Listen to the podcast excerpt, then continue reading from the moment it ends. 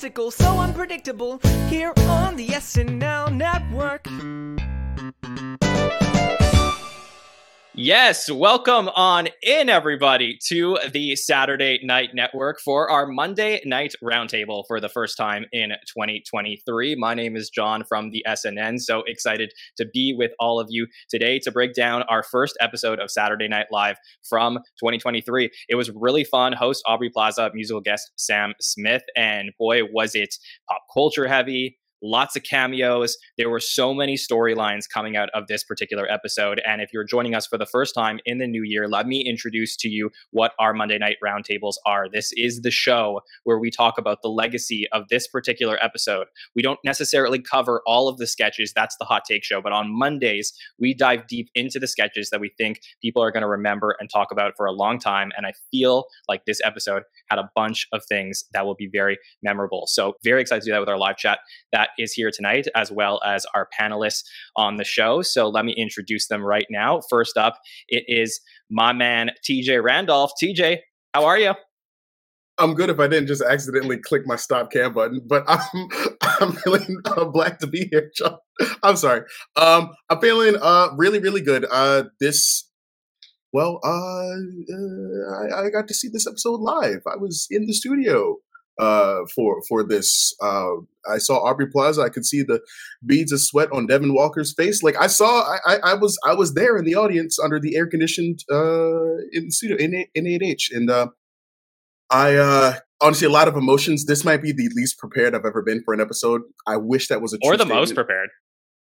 I don't know. Like I was crazy. It went by so fast. I didn't like take a ton. I had my partner like take down notes for me, um, but because I couldn't like like take everything um in. But uh yeah, I'm I'm excited uh to talk about this episode and um definitely like a thing off my bucket list for myself. Like probably one of the best awesome moments of my life. Yeah, yeah for sure. Uh congratulations. Was this your first time? Yes, Rebecca, it was my first. Yes, this poor the poor kid from Baltimore has been glowing up this past year, and uh, this was a great way to kick off the year. Yes, Rebecca, it was my first. I've time. never, I've never been. That was not judgy. I was genuinely curious. Well, if you're listening, wait, if you're listening I'm on the audio feed, that mystery okay, voice, Jon, it was an emotional experience.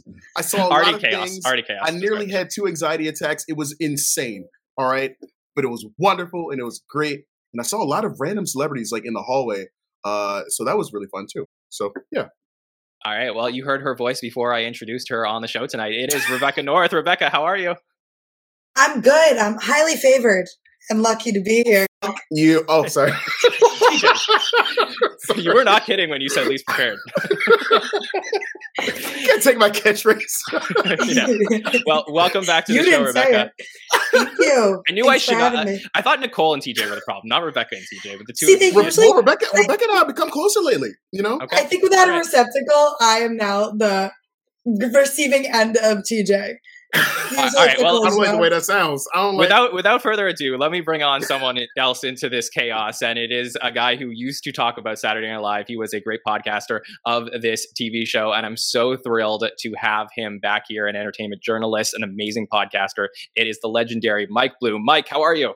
I am fantastic. So happy to be here. Uh, I'm sad that I have to be the celebrity cameo. I, I know I'm verified on Twitter, but I think we're really scrounging to the bottom of the barrel. But I'm excited, and I too am highly prepared to be here and ready to talk about some SNL. Yes, yes, for sure. So thrilled to have you back, Mike. So, Mike, I know you've been like out of SNL watching a little bit over the last couple of years, but I love to get your every now and then. It's it's fun to bring in a little bit of a casual perspective. Yeah, it's so, like waking up Rip Van Winkle every couple of years, being like, "Here's what the world's like. Okay, go back to sleep for a little bit. We'll we'll inform you as everything that's happened when you wake up once again." well, before we dive into the episode, did you enjoy it? What was your experience overall? Yeah, so I'll go into a little bit of my background because I think it's been a hot second since we've done this experiment before, Jon. I want to say the last time was the Kristen Wiig Christmas episode, which was, I think, not in 2022, but 2021. Obviously, 2022 would have just happened. I think that was in 2020, honestly. Uh, oh my yeah, god! okay. Uh, Yeah, well, yeah, because I'm trying to think. Yeah, because the Christmas 2021 episode wasn't that the whole Paul Rudd fiasco. So Yeah. Yeah. yeah, so it's been a it's been a while. Uh, it's felt much like a lot of the 2020s, extraordinarily long. So my entire history with SNL, I won't go into huge details, but basically, I was a big fan of the show. Uh, you know, started watching it in the 90s, but really found my access point uh, around like the 04 to 06 group and then started watching it kind of religiously since then. Uh, and then I just sort of got to a point between like 2018 and 2020 where, to be candid, I was sort of like, do I like this anymore? It felt like we were kind of getting into a rut. There wasn't a lot of things I was particularly enjoying about the show, with the exception of maybe Weekend Update sort of being that sole oasis within a, a, desert of comedy that existed sometimes. And so I took a long, hard look at the mirror, which is tough because I am ugly. And I said to myself, like, "Shut up! You have a wife. Like, I don't want to hear that." Please listen. Love uh, is you know blind. Like, no, I, I don't want to hear it. oh, yeah, I met my wife on a pod on a reality show. Uh, we just got married. You know, like days. But for me, it was like this idea of uh, there's so much content out there do I want to actively engage in anything that like I don't have any iota of interest in or enjoyment of? Uh, and I'm, I, I thought, no, people out there, if you want to do that with your time, sure, hate watch away. But for me, again, there's so much great stuff out there, and that I have the luxury of participating in that I thought, yeah, I'm, I'm, I'm good with kind of cutting this out of my life. So yeah, with the exception of a, a couple of times when I'm like, okay, I got to tune in for this episode. There's a momentous return, what have you. I've been largely, again, asleep in my little uh, Snow White s glass casket when it comes to SNL, with the exception of when Jon asked me to come on here. Maybe I'll check out some stuff like I'd heard about um, Please Don't Destroy, uh, which actually weren't on this episode, which intrigued me. But I watched a couple of their sketches because I heard they were sort of like the new Lonely Island in terms of, okay, they're kind of a unifying tone as a comedy group. Uh, and I watched obviously a couple of other viral sketches, but outside of that, I've I've remained largely in the dark. That being said, as it came back, it's so interesting because it's like coming back to your high school and like everyone has graduated and you're like, I don't know who these people are. Can I relate to them? Do they know who I am? Because I'm trying to think aside from Kenan, is is Mikey Day the most like senior member of the the cast left? Yeah. Yeah. Well, oh Colin and yeah. Colin and Jay probably. yeah, yeah, yeah but, I mean, it's tough to yeah, sort of like count them as quote unquote, you know, cast members, uh, considering how much they do is so separate from everything. But yeah, that's it's so odd to think about. But not to say that it's not unearned. And one of the reasons why I, I did end up kind of hopping out several years back is because I did feel like the same people are staying on, doing the same things. Even Mikey Day has probably been on now for what, like seven, eight years at this seven point, years, which is fairly unfounded. Back back in my day, the not ready for primetime players did five years and stopped, and they gave up. So it, it was sort of like a little bit of stagnancy for me. So coming back into what is a new era and what I've seen has been Lorne Michaels saying is a transitory period. I, I really enjoyed it overall. Uh, there were certainly things I could look at as like, okay, these are the new people that are kind of supporting things. These are the new featured players that are certainly, you know, keeping things down or making things new. I have checked out one of the rare things I have watched are Sarah Sherman. I was going to say, of yeah. all people, I wish, I was going to say, I wish there was a good Sarah Sherman sketch that was like very her in this episode, but I'm glad you know who she is because I'm like, if anyone's coming in to change up the tone of the show, it's definitely her. So yeah, I'm glad you and I and I adore her. That's that. like she honestly reminds me of kind of like this is bad to pigeonhole, but like what people expected Melissa Villaseñor to be initially of like, mm. here's this quirky girl, and maybe Chloe has a bit of the impressionist side of that, but like she's able to bring this different energy to it. And like you said, the writing that I'm very appreciative of. So I do feel like this newer era, I mean, it's new in and of the newness, in that this is the first episode without Cecily, which was such a mainstay of the show in general.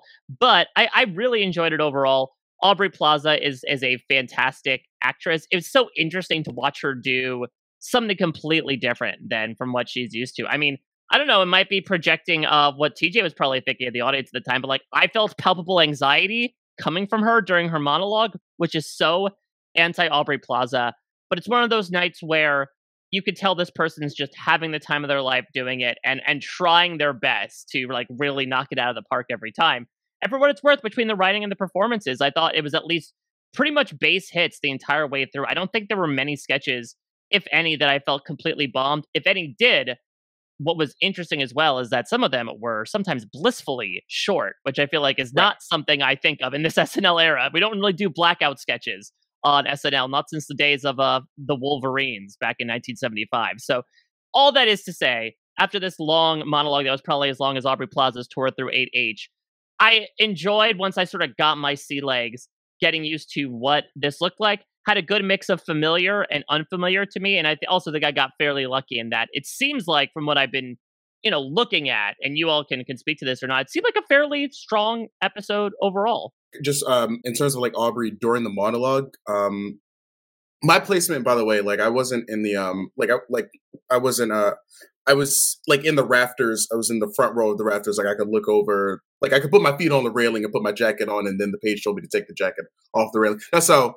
Um, but I wasn't like on the floor. The page didn't know who you were. Why would they know who I was? I figured you uh, just, you know, being on the podcast, they'd allow you to keep your jacket over the railing. I I did wonder if like I was like I figured the people who are here in this like so like before like you got um you Jon you've been to the show like was the Peacock yeah. Lounge around then too? Yeah. Yeah, yeah, okay what like were they playing like the insanely loud like music um at that time so for for yeah. reference like you go in um and you uh like you're checked probably about three or four times that it's like give me like your ticket your id and your vax card and four different people kind of like verify that.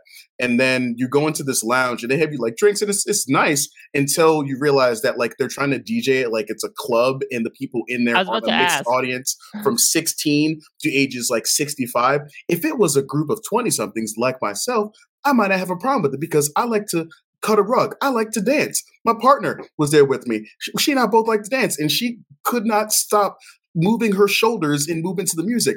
Yet it was not the place. She was in heels and we were on carpet. It wasn't going to happen like that.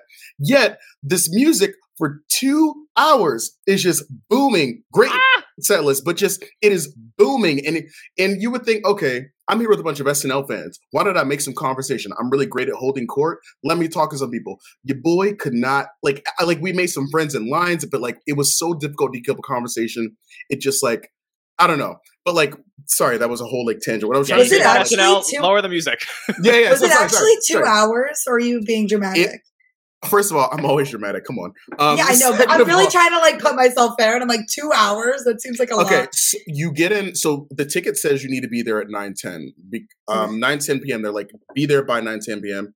I got there probably around 8:45. And so when I got into 30 Rock, there was like a line around the building and you kind of make sure that you're in the right line. You give a word of like, hey, I'm here for this, and they tell you a certain thing you're supposed to say. You go do the security, like four different security checks. Like you talk to like one or two different pages, like a security check. You go through like a metal detector, um, and then I don't think you have to give us like every little detail. All right, Rebecca, what was your question? What was your question? Were you actually there for two hours with oh, the music playing and like drinking? Because that seems like I was extended pregame. We did not walk in until somewhere between 10 uh, i want to say 1050 to 1110 like i remember sitting down at 1110 p.m so Damn. i remember i know i have adhd i get bored quickly like after about the first like 15 minutes i was we were just standing around not really like talk it was just really boring yeah so about a good hour and a half of like waiting Damn. granted granted to be fair like I noticed it was an hour and probably hour 10, 15 minutes of just them checking and verifying people. Yeah. It was like a large yeah. group, and like like each like each individual gets a check. So it wasn't like them bringing everyone in at one time and you're stuck. No, it was like that long for them to get the check-in process, make sure everything was good. So like there was a reason why it was that long, and I just happened to be early. Is all it was. Okay. So I guess um, also, to, yeah, sorry, the reason I brought it up is back to the monologue. What, yeah, what was the, what was the read uh, of the room? Yeah, okay. The energy of the room is that like Aubrey seemed really on point, honestly, and like go with the flow. Like at one point, she even was like making faces at Lorne as he was like giving notes to the cast. Like she was honestly having a good time. Um, okay. There was a lot of like great energy. All the celebrity cameos and the Amy um, of it all, like also like added in a lot of like electricity into like the beginning of the show. Um, and I would say that like, save for maybe one or two Che jokes, which st- people still laughed at, the energy was like fantastic in the room. This wasn't an episode where it felt like, all right, it was kind of like it wasn't like a Brendan Gleeson monologue. Um, but to be fair, the energy is better in the the energy is better in the room than it was while I'm watching it on TV because on TV you determine what the energy is. Mm. But there, people are laughing. They're having a really great time because they're they're having SNL. So the one thing I noticed is that the audio in the studio it's harder to hear. Like they have TVs and like stuff up, but you don't have subtitles, and so it's harder to hear the cast. And so the energy that I was watching when I was watching it recorded versus watching it live is it wasn't. I don't know. Like, of course, you don't want the audience to be as loud, but like, it definitely wasn't matching it in an audio form. Yeah, I, I have heard the same feedback from a lot of people who've been to the show, and I've been there as well. Like even bad SNL is good SNL when you're in the studio. Oh my god, yeah, yeah, yeah that makes it, sense. It, it's really fun. So TJ, I'm glad you enjoyed that. And to your point, Mike, I think that this is ultimately the perfect episode to jump back into because though a lot of people felt that the start of 48 was sort of new era vibes, I really feel like with the departure of Cecily, this episode will be remembered as the first episode of turning the page onto the new era and what we have. Uh, and and you see that really focused throughout some of the sketches and some of the chances that they took in this episode. Devon Walker, one of our rookies, was given a lead role. Uh, Molly Kearney was given a lead role. So there were some moments in this episode. Obviously, Sarah Sherman's had a huge fall. So it really is starting to feel like this all these new players are stepping up, and that is very exciting. Of course, we'll get into all of that throughout some of the sketches that we want to talk about tonight. But you know, we did talk about Aubrey Plaza and some of the vibes that we saw throughout the monologue. But let's go all the way back to when we found out that Aubrey Plaza was going to be booked for Saturday Night Live as a host. And if you don't know this or you haven't seen on social media or heard Aubrey say it in the monologue, she used to be an NBC page for a while. If you weren't paying attention, attention. to one yeah. eighth of the show, yeah, that was a big deal. Uh, she used to be a page. She used to walk around, and big story was that she used to tell fake stories about NBC and, and NBC lore as she would give tours. Uh, she used to work in the set design department, which you saw throughout the monologue as well. And she was also an extra in some sketches. So if you go back to that era era that Mike talked about that he used to watch the show a lot. Uh, in you know back in 2006, she was in the background of some sketches. We even posted one on our Instagram page earlier this week, so you can check that out. And uh, now she's finally coming back to the show through many adventures and movies and TV shows, where she was obviously a very big part of Parks and Rec for many years, and then The White Lotus most recently, uh, season two of The White Lotus, which was uh, the biggest show on television, or one of at least over the last few months. So I'm going to go to all of our panelists on this and talk about the decision of SNL to book Aubrey Plaza and what they thought of it. TJ, I'll start with you on this one. Well, so for myself, like I had the context of like I got the the tickets a few I don't know maybe with, like I said I want to say within a week, a few days before they announced who was hosting. I found out oh. like oh yeah, so like I had no idea who I was going to see. Like it could have told me like it could have been a pencil sharpener that was hosting, and I was like I'm still in. Like let's go. Um, you know, so I was like I got the tickets, and so I was just like waiting. And so when they announced Aubrey, I was like incredibly excited. I am Parks and Recreation is my second favorite TV show of all time. Scott Pilgrim is my favorite movie of all time. I love Aubrey Plaza dearly.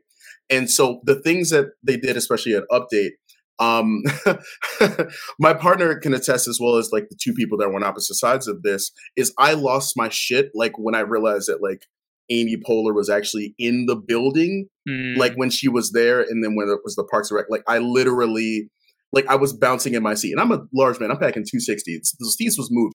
Like, and so all I can say is like, you know, uh, getting to see this kind of full circle. Like, I only wish that I could, you know, at one day, you know, uh, get to like get money from the companies that I used to work at when I was younger and I used to be bad at. Like, she was bad at her job and she's now like honestly what a journey and we'd love to see it. Um so i was just really excited um i mean which is like the basic answer. I used to have the biggest crush oh my god i used to have the biggest aubrey plaza crush when i was a kid. Oh my goodness. But no it's just she's wonderful and she's hilarious and i think it's kind of interesting seeing how she's become more dynamic and what was funny is right before i got the tickets i finally uh checked out her movie emily the criminal which i don't know if she mentioned in her monologue and it was like if you haven't seen it just a great movie, like a fantastic. I don't know. I don't know if it's an indie movie, but like really, it's on Netflix. Really, really good. So um, I was like all like I was all uh, all in on uh, on Aubrey.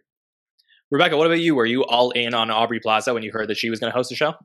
Yeah, thousand percent. Um, I she's someone that for years have been like, how is she not hosted? And I'm a huge fan. Like, obviously, Parks and Rec is up there in my top favorite shows. Like of all time and the character like top two characters of the show like i like her and donna the most and they're obviously opposite ends of the spectrum uh, here but um i've been watching it for years like little hours is like my go-to people are over people are over what are we putting on that like is gonna get laughs. Little Hours. Um, yeah, Ingrid Goes movie. West. Great movie. Ingrid Goes West is another Phenomenal one. Like, movie. And I sit there and I like binge watch Aubrey Plaza interviews, and I know that's like not a unique thing to say, but like I, she's someone that I'm like, I don't know how she hasn't been on this, and she has played such a character, like a standard. She's been playing April since up until the White Lotus. So I'm actually surprisingly happy that she hasn't hosted until we got to see her in a different light because then it got me even more excited because I could see the flexibility in her acting and her comedy too. So I was all in on Aubrey Plaza. I thought it was, I was just couldn't wait to see like what she was going to say and what they were going to have her do. Mike, what about you? I know you are a huge TV guy. So were you very into Parks and Rec and The White Lotus? And then how did you feel about Aubrey Plaza being booked for the show? I mean, my first reaction was that I was angry that NBC did not strike while the iron was hot back when Parks and Rec was on the air and put more of these actors on the show because we're very lucky in that we've had obviously Amy was a cast member, but we've had Chris Pratt, we've had Aziz, you know, we've certainly had cast members, of course, Rob Lowe beforehand be able to come back, but at the same time, like that's such a stacked cast, one of the best comedically stacked casts of all time that I'm so happy it happened at some point for Aubrey, but then it was like, now I want one for Nick Offerman. You know, like yes, I now I want one for Adam Scott, especially, which may happen given Severance is coming back this season. yes. Mm. Like I, I, I want, I want those things to happen, and so it made me kind of sad because she was so good here. This might be another pseudo kind of multiverse John Mulaney thing, where here's someone who was kind of tangentially connected to the show. This one's very tangentially connected, but hits so hard with so many people that they bring her back again and again and again, which is interesting because I feel like perhaps unlike Mulaney, who definitely still had that SNL energy, her energy was still distinctive to Rebecca's point. Like just Google Aubrey Plaza in talk show interviews because she is one of those rare Andy Kaufman types that like purposely I don't know if she plays a character, but I think certainly reacts in a way that makes her eccentricities really stand out. So that was what made me really excited too. This is not your blank slate dramatic film actor. Let's see what they can do. Uh, this is not your blank slate. Here's athlete slash politician.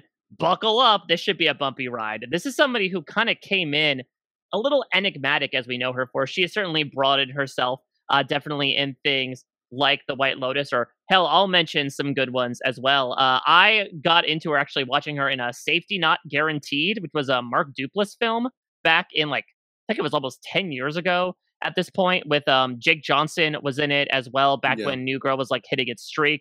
Also, really loved her in the To Do List, which was also very SNL. I've seen that movie. Yeah. I think uh, Yep. that's full. That's full bloom right there. Uh, that, but has that has Bill Hader in it. That has uh, you know uh, that has uh, I think Andy Samberg's in that. I think Donald Glover's in it as well. So she has Yeah, like done. right. Yeah, she's done a consistent amount in the midst of it. It's just that nothing has popped as much. So when I heard she was hosting, I was really excited just for like the pure spectacle of it all. I thought like even if it, it's not a strong written episode, we get to see Aubrey Plaza do this, and I'm really intrigued to see like is she able to mold, morph and mold herself into these wackadoo sketch comedy characters?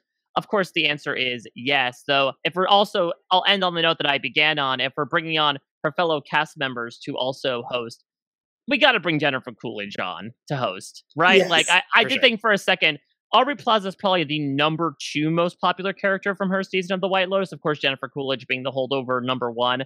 Uh, so I, I, it would have been fun.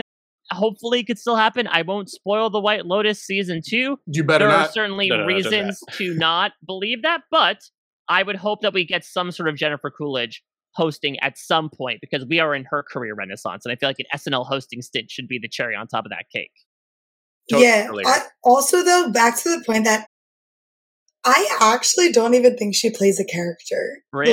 Like, I well, I think she plays it up, but I listen to her on the podcast. I think about Rachel Bilson's podcast, who I think was also mm. in the to do list with her, and that's like how she was on, like years, years, mm. years later, and she it was almost two hours long, and like either she's really, really good. Or like she was talking about her neighbor who's like a full witch that she invites over and like casts spell like I don't think, I think to some extent, obviously she plays it up, but like, I think this is really her.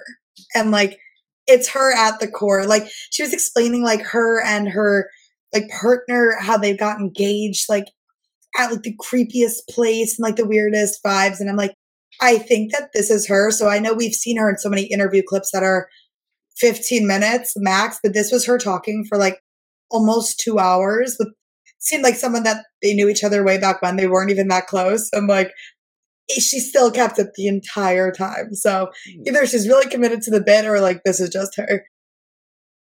I think she's. I think that's her, and also you just see how you know we talk about how well connected she is on screen, but off screen as well. There was just a ton of celebrities that were at the show this week, so you know it makes sense. Everybody's coming out for the new year to support Aubrey, and I think it was a, a brilliant choice by Saturday Night Live to pick her as the first host of the new year, coming back after that five week break, because things you would expect to be a little bit rusty, but it really felt like with all the cameos, all the hype that was happening, uh, all the pop culture that they needed to catch up on, they really did a great job mm-hmm. with that. But uh, before we get into the sketches from this night. We talked about Parks and Rec and other hosts that we would love to see come in from Parks and Rec. So every single week we put up polls on social media to ask you questions, and you can always answer those polls every Monday. Find us at the SNL Network on Twitter and Instagram. And one of the questions we asked this week was which Parks and Rec cast member would you like to see host SNL next? They could have been somebody that hosted before or not, but I will put up the results on screen right now. And of course, as our panel said, Nick Offerman comes in first yeah, place oh, with most people voting 30% for Nick Offerman. Never hosted the show before. Adam Scott, as Mike mentioned, Severance coming out again soon, uh, 20%.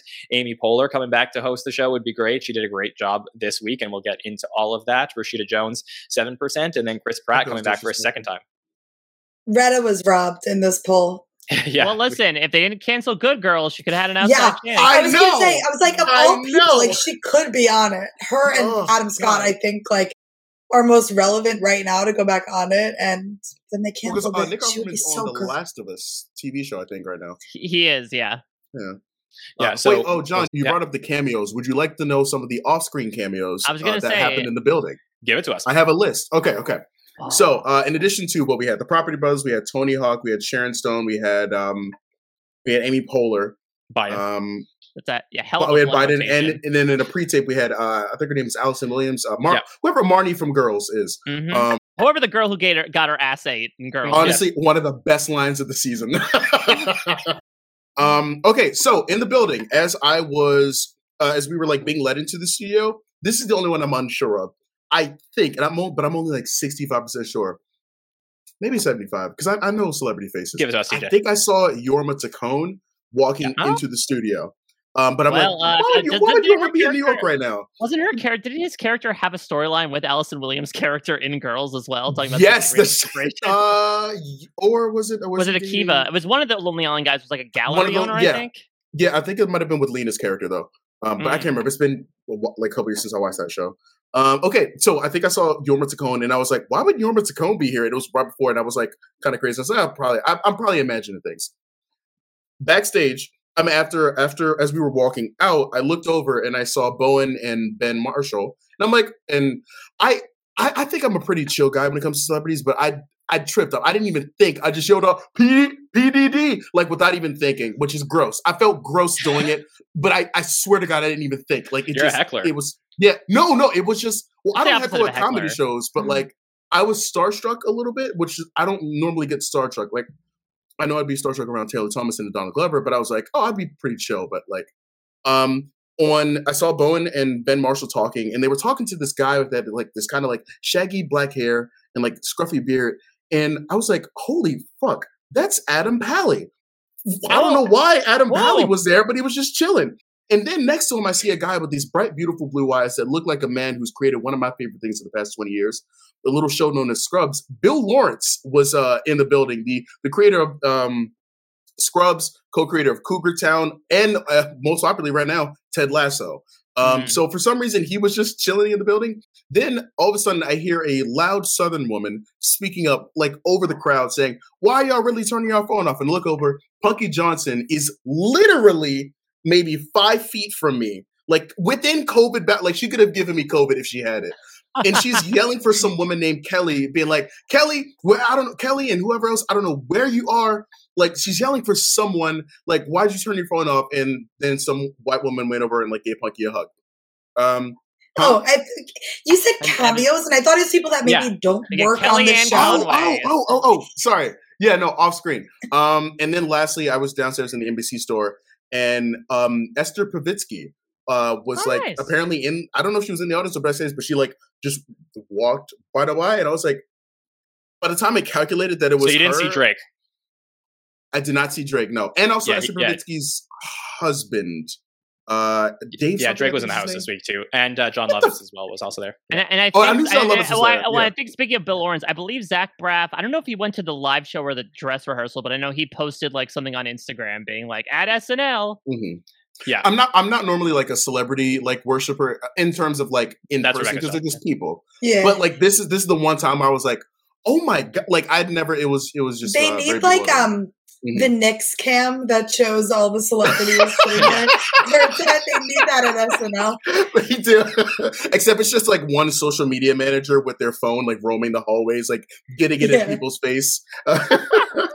yeah, uh, okay, well, let's get into the actual episode from this week. And as we normally do on the roundtables, we start off with our cold open. And the cold open from this week was an NFL on Fox cold open. The last time that we actually had an NFL on Fox sketch on the show was back in 1994, believe it or not. But we do open up on Kirk, Terry, Howie, Michael, and Jimmy, played by Kenan, Molly, Mikey, Devon, and James. But this cold open, despite the fact that uh, you know they're talking about uh, the Giants losing to the Eagles. Um, that game was a stinker. That game was way more lopsided than my grandma's chest yeah, thanks, thanks Molly for that. But uh, but besides all the NFL on Fox stuff, we finally get an excuse to bring out Bowen Yang's impression of George Santos, and this was the big political question coming into this week: was who was going to play George Santos? We got a little bit of a clue uh, on Friday night potentially that could we see Jon Lovitz play him when he did it on the Tonight Show? So that was you know would, would former SNL cast member Lovitz show up? Uh, would it go to Marcelo Hernandez, which a lot of people were vouching for? Online. I saw a big campaign for that, but instead it does go to Bowen Yang, who ends up playing Santos twice in the episode. So let's talk about this cold open a little bit. Did we like it? Did we like the choice to play Santos? Obviously, we're going to see this pop back up in Weekend Update later on. Um, uh, Mike, I, I actually would love to start with you on this one. What were your thoughts? I mean, listen, I am almost always going to give at least a skosh of credit to SNL for not doing an inside the White House or inside Congress cold open. Again, one of the reasons why I hopped out of SNL when I did is because, yes, it was around like the beginning of 2020, but Trump win was in full effect, baby. Oh, uh, yeah. And so, Based. to that question of like, oh, was it going to be Jon Lovitz? I am so effing glad it was not Jon Lovitz, just because I am still like raw and sore from years upon years upon years of celebrities being brought in to be like, you're gonna we're gonna put you in a prosthetic. You're gonna be this person, and that's how we get stuck with Robert goddamn De Niro as Mueller as Mueller for like three years when he can't read a freaking cue card. So I was happy that you know we pivoted in that direction. I think in retrospect, it maybe wasn't needed, or I will say I like the second George Soros appearance a lot more than the first one, which I think makes sense. I believe Bowen wrote the uh, Weekend Update appearance, so it had a much stronger writing than like this being like, okay, we get the joke. Uh, you know, he lies about a bunch of stuff. He does drag, etc. I'll admit I did not expect the swerve that it took. The first part of it, I would say, you know, it was a little long with them having to have five people and go all the way around. It was a little family feud for me. We're like, okay, we have eight impressionists instead of three, like Celebrity Jeopardy. So that just inflates the time. I feel like we got that here. So the NFL stuff was passable. The Soros stuff gave it a boost. I wouldn't say it was spectacular, but again, considering how bottom of the barrel we have been in the previous administration, I was just happy to see SNL cast members doing subtle political stuff that took place outside of Washington, D.C. Yeah, Rebecca, I mean, I think I was a little bit harsh on this on Saturday. I think that I really felt like they were trying to hide the Santos impression in the NFL. Oh, yeah, sorry, sorry. I don't know why I said George Soros. yeah, it's okay. It's okay. Uh, trying to hide it in the NFL on Fox uh, premise, which was weird to me because it felt like there was a lack of escalation and there was no like runner of, you know, Santos popping up throughout the night in places you wouldn't expect necessarily. So I was, you know, sort of questioning it. And then on second watch, I actually didn't mind it as much. And I thought it was really interesting that decided, obviously, you know, the Santos story is absolutely crazy. This is the guy who lies about everything. And they decided to focus on the drag queen aspect of things, which I'll play for you uh, right now. I'm just saying I didn't do drag in Brazil under the name Kitara Ravache. So they focused on that. So and, Rebecca, and, and that's and that's the main reason why Bowen did it, right? They're like, we know So- he can vogue. just for co- some context for everyone, as we know, I am the biggest drag fan that like will be on this network of people, and my Twitter feed for for anything George Santos does is like calling him gay in sorts. So I think Mm. that was the underlying thing of Bowen playing him. Not that it was a, a spot on great impression. I think it's just funnier to give him a little like flamboyance um, to the character, and I think that's specifically why they chose to have Bowen play, and it was interesting. But I didn't even realize this Kitara Ravache thing was that widespread that they would have it on the show because I thought it was very niche to like my Twitter feed. So when I knew they would be talking about Santos on the show, I did not expect this. I kind of wish they had maybe more Bowen input from that side of things in terms of like the drag. I kind of wish his weekend update character was Kitara Ravache. Like, I Mm. wish that was the angle they took, that Kitara was on it, trying to not like pretending that they weren't George Santos. Like, in my mind, I felt like it was a wasted opportunity here. I I didn't know before I watched it um Sunday, but I didn't even know before that uh he was on update two. So I thought this was the only appearance, and I was like, okay, I guess that's scratch an itch a little bit. But then when we saw the update, and I was like, wait, that was just simply funnier. Then I was like, Yeah. I think I'd reverse from you, Jon. Then I went back and I was like, oh wait, the cold open wasn't that good then. Yeah, I mean, like I just I was talking with one of our uh, one of our great interns today, Matt, and I was thinking about just like so many things that they could have done with this. And like again, I, I don't write for SNL; they're all brilliant too, right there. But uh, I just really felt like one of the things was like they should have opened up Weekend Update, and it should have been Bowen as George Santos with Michael Che, and it should have been George Santos being like, "Hi, I'm Colin Jost," and then you know Co- Colin comes out as like, "George, get out of my seat," and like you know something like that, where they just kept going with that, or perhaps like a Kristen Wiig Penelope, where you have like the one upper liar character, you know, with George Santos, and then obviously Lovitz in the building. We talked on Saturday about the you know the famous uh, liar character he used to do the yeah that's the ticket. Uh, so you know that would be that would have been a great thing to have them Oh, together. now I'm imagining him being like standing where you know Amy Poehler was, like once again the Spice Girls, and just like gesturing Exactly. to the stage. Yeah. exactly there was a lot that i feel like they could have done with this character because um you know i don't know how much the story is going to continue to permeate the culture but it sort of feels like this was like the week to really tackle george santos and they maybe they should have made a runner out of it as opposed to having it in these two spots but uh tj would love your perspective on the cold open the santos talk and everything to be honest, I don't really have much perspective on the George Santos thing. The the thing that got most of my attention is I kept chuckling at when they were bringing everyone out and uh, like a couple minutes ahead of like airing it. I just kept giggling at, at Molly's bald head. I was like, man, that's funny. Like like like which is the most like base line of like comedy of like giggling at a bald head. But it, like honestly, their head was so shiny like the like you should have seen the way it reflected up into the rafters. It was be- like honestly like it was it, like it was the star of the show for me other than uh michael strahan's gap.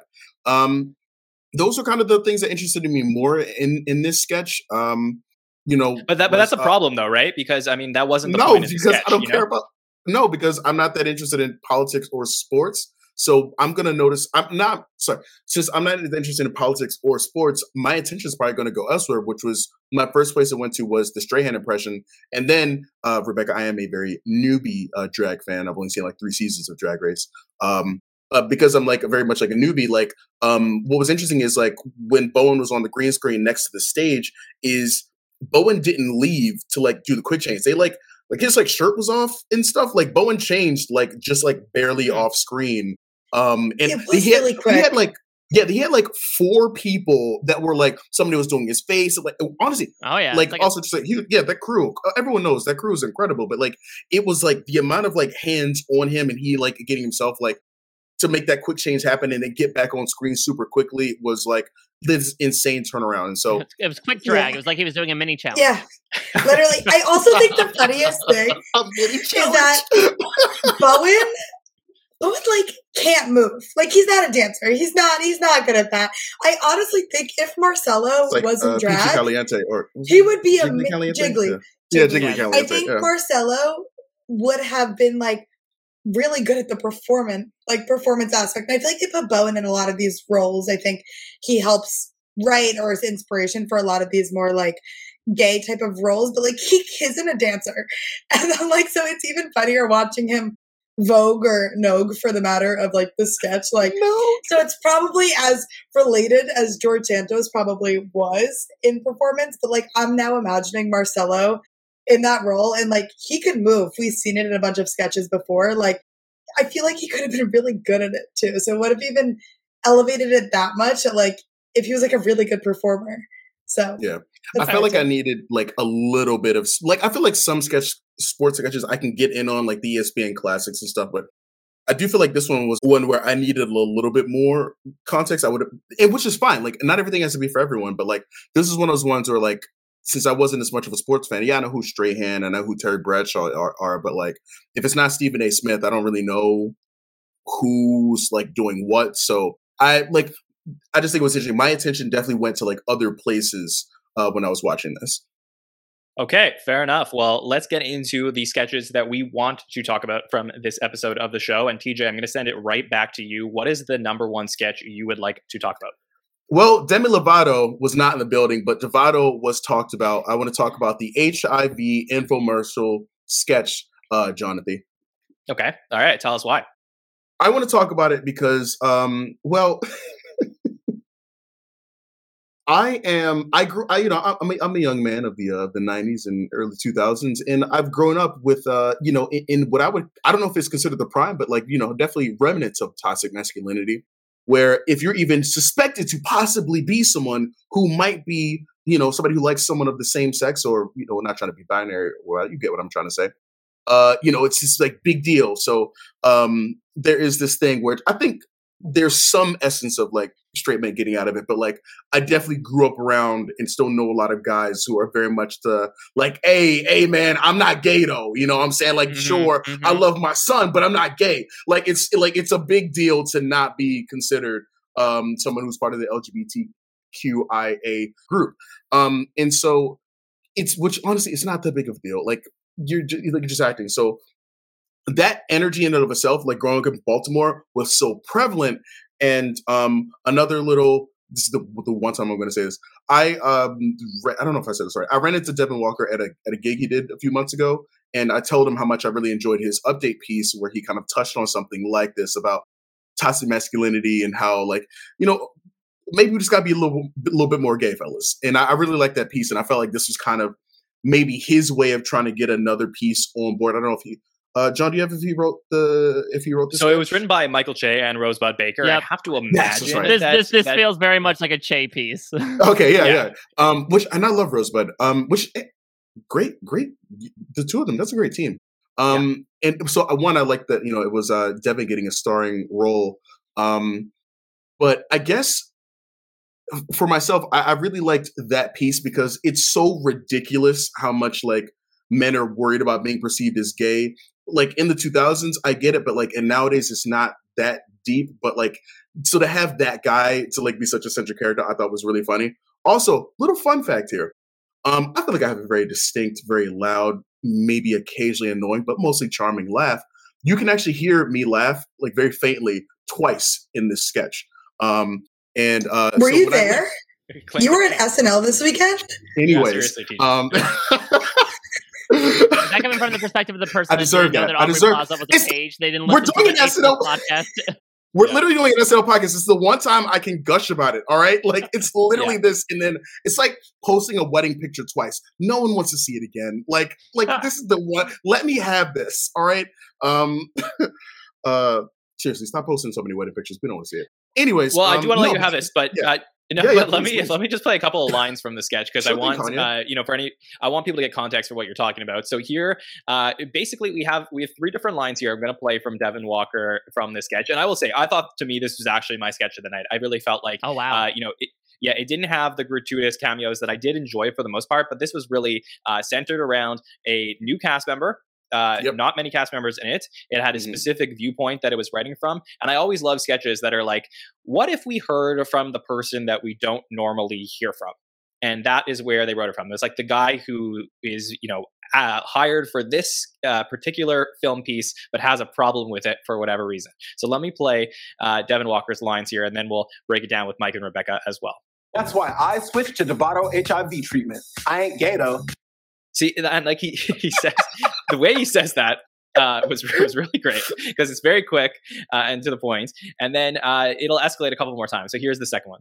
Fact, you can get HIV from a girl. That's how I did it. and then, and then here's here's the third one. Fact, there be mag straight girls at the gay clubs and they be ready, and that's where I come in. So, so uh, fact, Mike Bloom, what are your thoughts? I mean, I I adore this Devon Walker guy. Again, I couldn't pick him out from from someone at a subway station, but between this and the Strahan impression, which was one of the better elements of that cold open, uh, I've really been liking what he was doing. I have no idea how much play he has gotten in the episodes prior to this. Not a lot. Yeah, Yeah. is he is is it that people don't like him, or did he like? Is this like a Luke Null situation where he's just like not doing anything? No, no, no, not, not, at all. I yeah, I would just say that uh, it's been He's a new. slower start for him. He's a grower. He's a grower Yeah. for sure. Yeah. Rebecca, come on. Well, listen, that one girl God's that he got HIV from is can be part and parcel to that. I, I this n- didn't like hit close to home. It's bad to say, uh, but as someone who again is one of the many Drag Race fans on this panel, there's so many like Hey. HIV prevention pill commercials that like, and it's also living in you know when you live in New York City, you see it on the subway all the time. It's fantastic, but it is so prevalent. But I thought he was so great here. But to me, Aubrey Plaza, there's this one stupid detail, and even in, in some, and even like the worst SNL sketches, sometimes there's that one detail that is so ridiculous, but it just absolutely tickles you. And for me, it was the hot salad. Yeah, like The idea that I have a salad and it's hot, and it's like, oh, it burned the roof of my mouth. It's so stupid, and it's one of those things of like. Even if you feel like the sketch isn't working, throw like an extraneous, random, funny detail in there to kind of help save the premise. And I thought like the the nice B bit almost with Mikey apparently having this important dancing that gets him fired. I thought it was fine. I mean, again, we're in year however many of Mikey Day being the straight man behind things, but at least he's not the one being like, now wait a minute. You're telling me that you're in this commercial and you're insisting that you're heterosexual when HIV is usually a homosexually contracted virus? Like, again, I, I'm I'm giving us wins here based on what I'm used to seeing. We did not get Mikey explains in this sketch, so I'm happy overall. Yeah, Oh, I, I will say we, we have gotten away from Mikey explains a lot over the last uh, couple seasons, I would say, and especially due a lot of his contemporaries have gone away from the show. So uh, I agree with you, Mike. I do think that, um, yeah, that I would say that the two buttons, the the uh, the Devon stuff and the hot salad, were probably the best parts. The Mikey uh, weird dancing probably could have done without that. I would say that probably uh, was a, a negative point. But Rebecca, let me get your thoughts on HIV commercial. Wait, I thought the Mikey dancing was funny. That's what I was thinking Okay. in my head this whole time. I was like, it was just like he was trying so hard, and like it, it wasn't that like bad at dancing. It was just that like Aubrey like didn't like him, and like her character just didn't like him. Yeah, it was like it was was like, like- the the dancing version of "Oh man, I'm all out of cash." yeah, like literally, it was just I I don't know. It was dumb. It wasn't like the focal point of the episode, but I was just like, there are those people that you just like don't like, and like her character just didn't like him and wanted him off the set, even though he was doing nothing but just like being helpful. Um, I thought it was good. If you see those commercials, like Devato's real, and I've seen it on TV, so I actually do wonder, like that would be pure humes if Devato sponsored SNL, like for our brand deal, which is so funny. But if you see those commercials ever on TV, it's like all these people, like very that at a club, full dancing. They're like, "Oh, I don't want HIV," and like it's not relevant at all. And I know we've discussed a lot on this pod, like the commercialization of sketches, but I think this actually took that and reversed it. Then them being a whole family dinner scene, and at the end, it's like, "Oh, sponsored by." Ulta Beauty, like, and it just throws it in for Mm. that last punchline this was actually a behind the scenes and i like that because you think about that all the time and they could have gone for the easy jokes of like oh the side effects might include and then list off a million different things but they didn't and i thought it was a, it was not a new idea just a new vibe around it and i actually really appreciated that Rebecca and Mike, let me ask you both a question. You kind of touched on um, seeing commercials like this a lot, right? And I'm assuming you see it when you're watching things like Drag Race. Oh, and some also SNL. Everything. Uh, when I was Yeah. watching SNL, there was actually an HIV. I think it's I think it was Prep came on right after this sketch. Now, when you guys are watching, are you watching it on? Um, are you streaming it or are you watching it on cable? I don't have cable, so streaming it. But Devato is on cable too, because when I'm at like my Mhm. parents' house, it's Mhm. on. Mike, what about you? Yeah, same, same. It's I, I mean, uh, like you know, I'll watch on like Hulu Live TV, so it's sort of like cable esque, uh, but still with commercials. But yeah, that's that's largely uh where I, I take it in. Rebecca, is it on? And I have a point to this, Sean, but like Rebecca, is it on Hulu Live TV? You're watching it on Peacock Okay. or? I it it's on every. Yeah, I don't think it's on anything specific in my head. Like it'll be on during Jeopardy. On no, no, no, no. Sorry, The Oh, this episode, No, the commercial. Devato. Yeah, it's Yeah. just it's on everything. I've seen it so many times.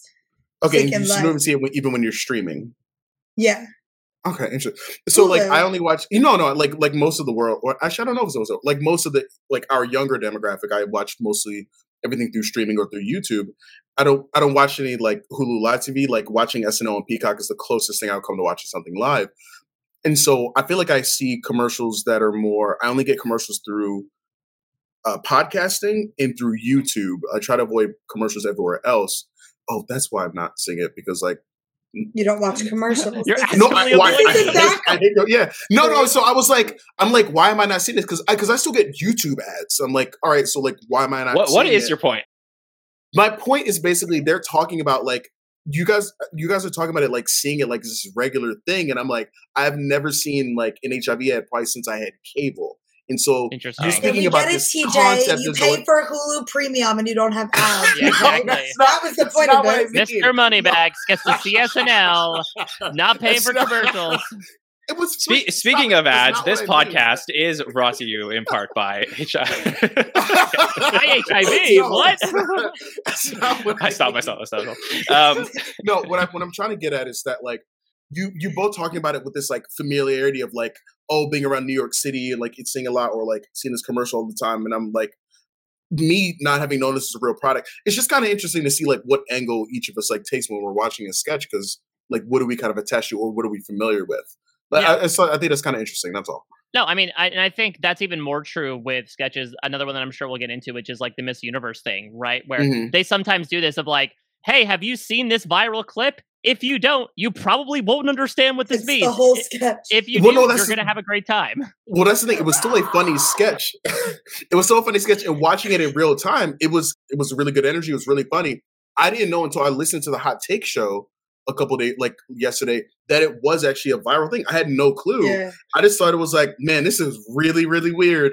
But like, I don't know, it like it, it charmed me, and also seeing Aubrey, to see Aubrey in real time saunter over to Kenan.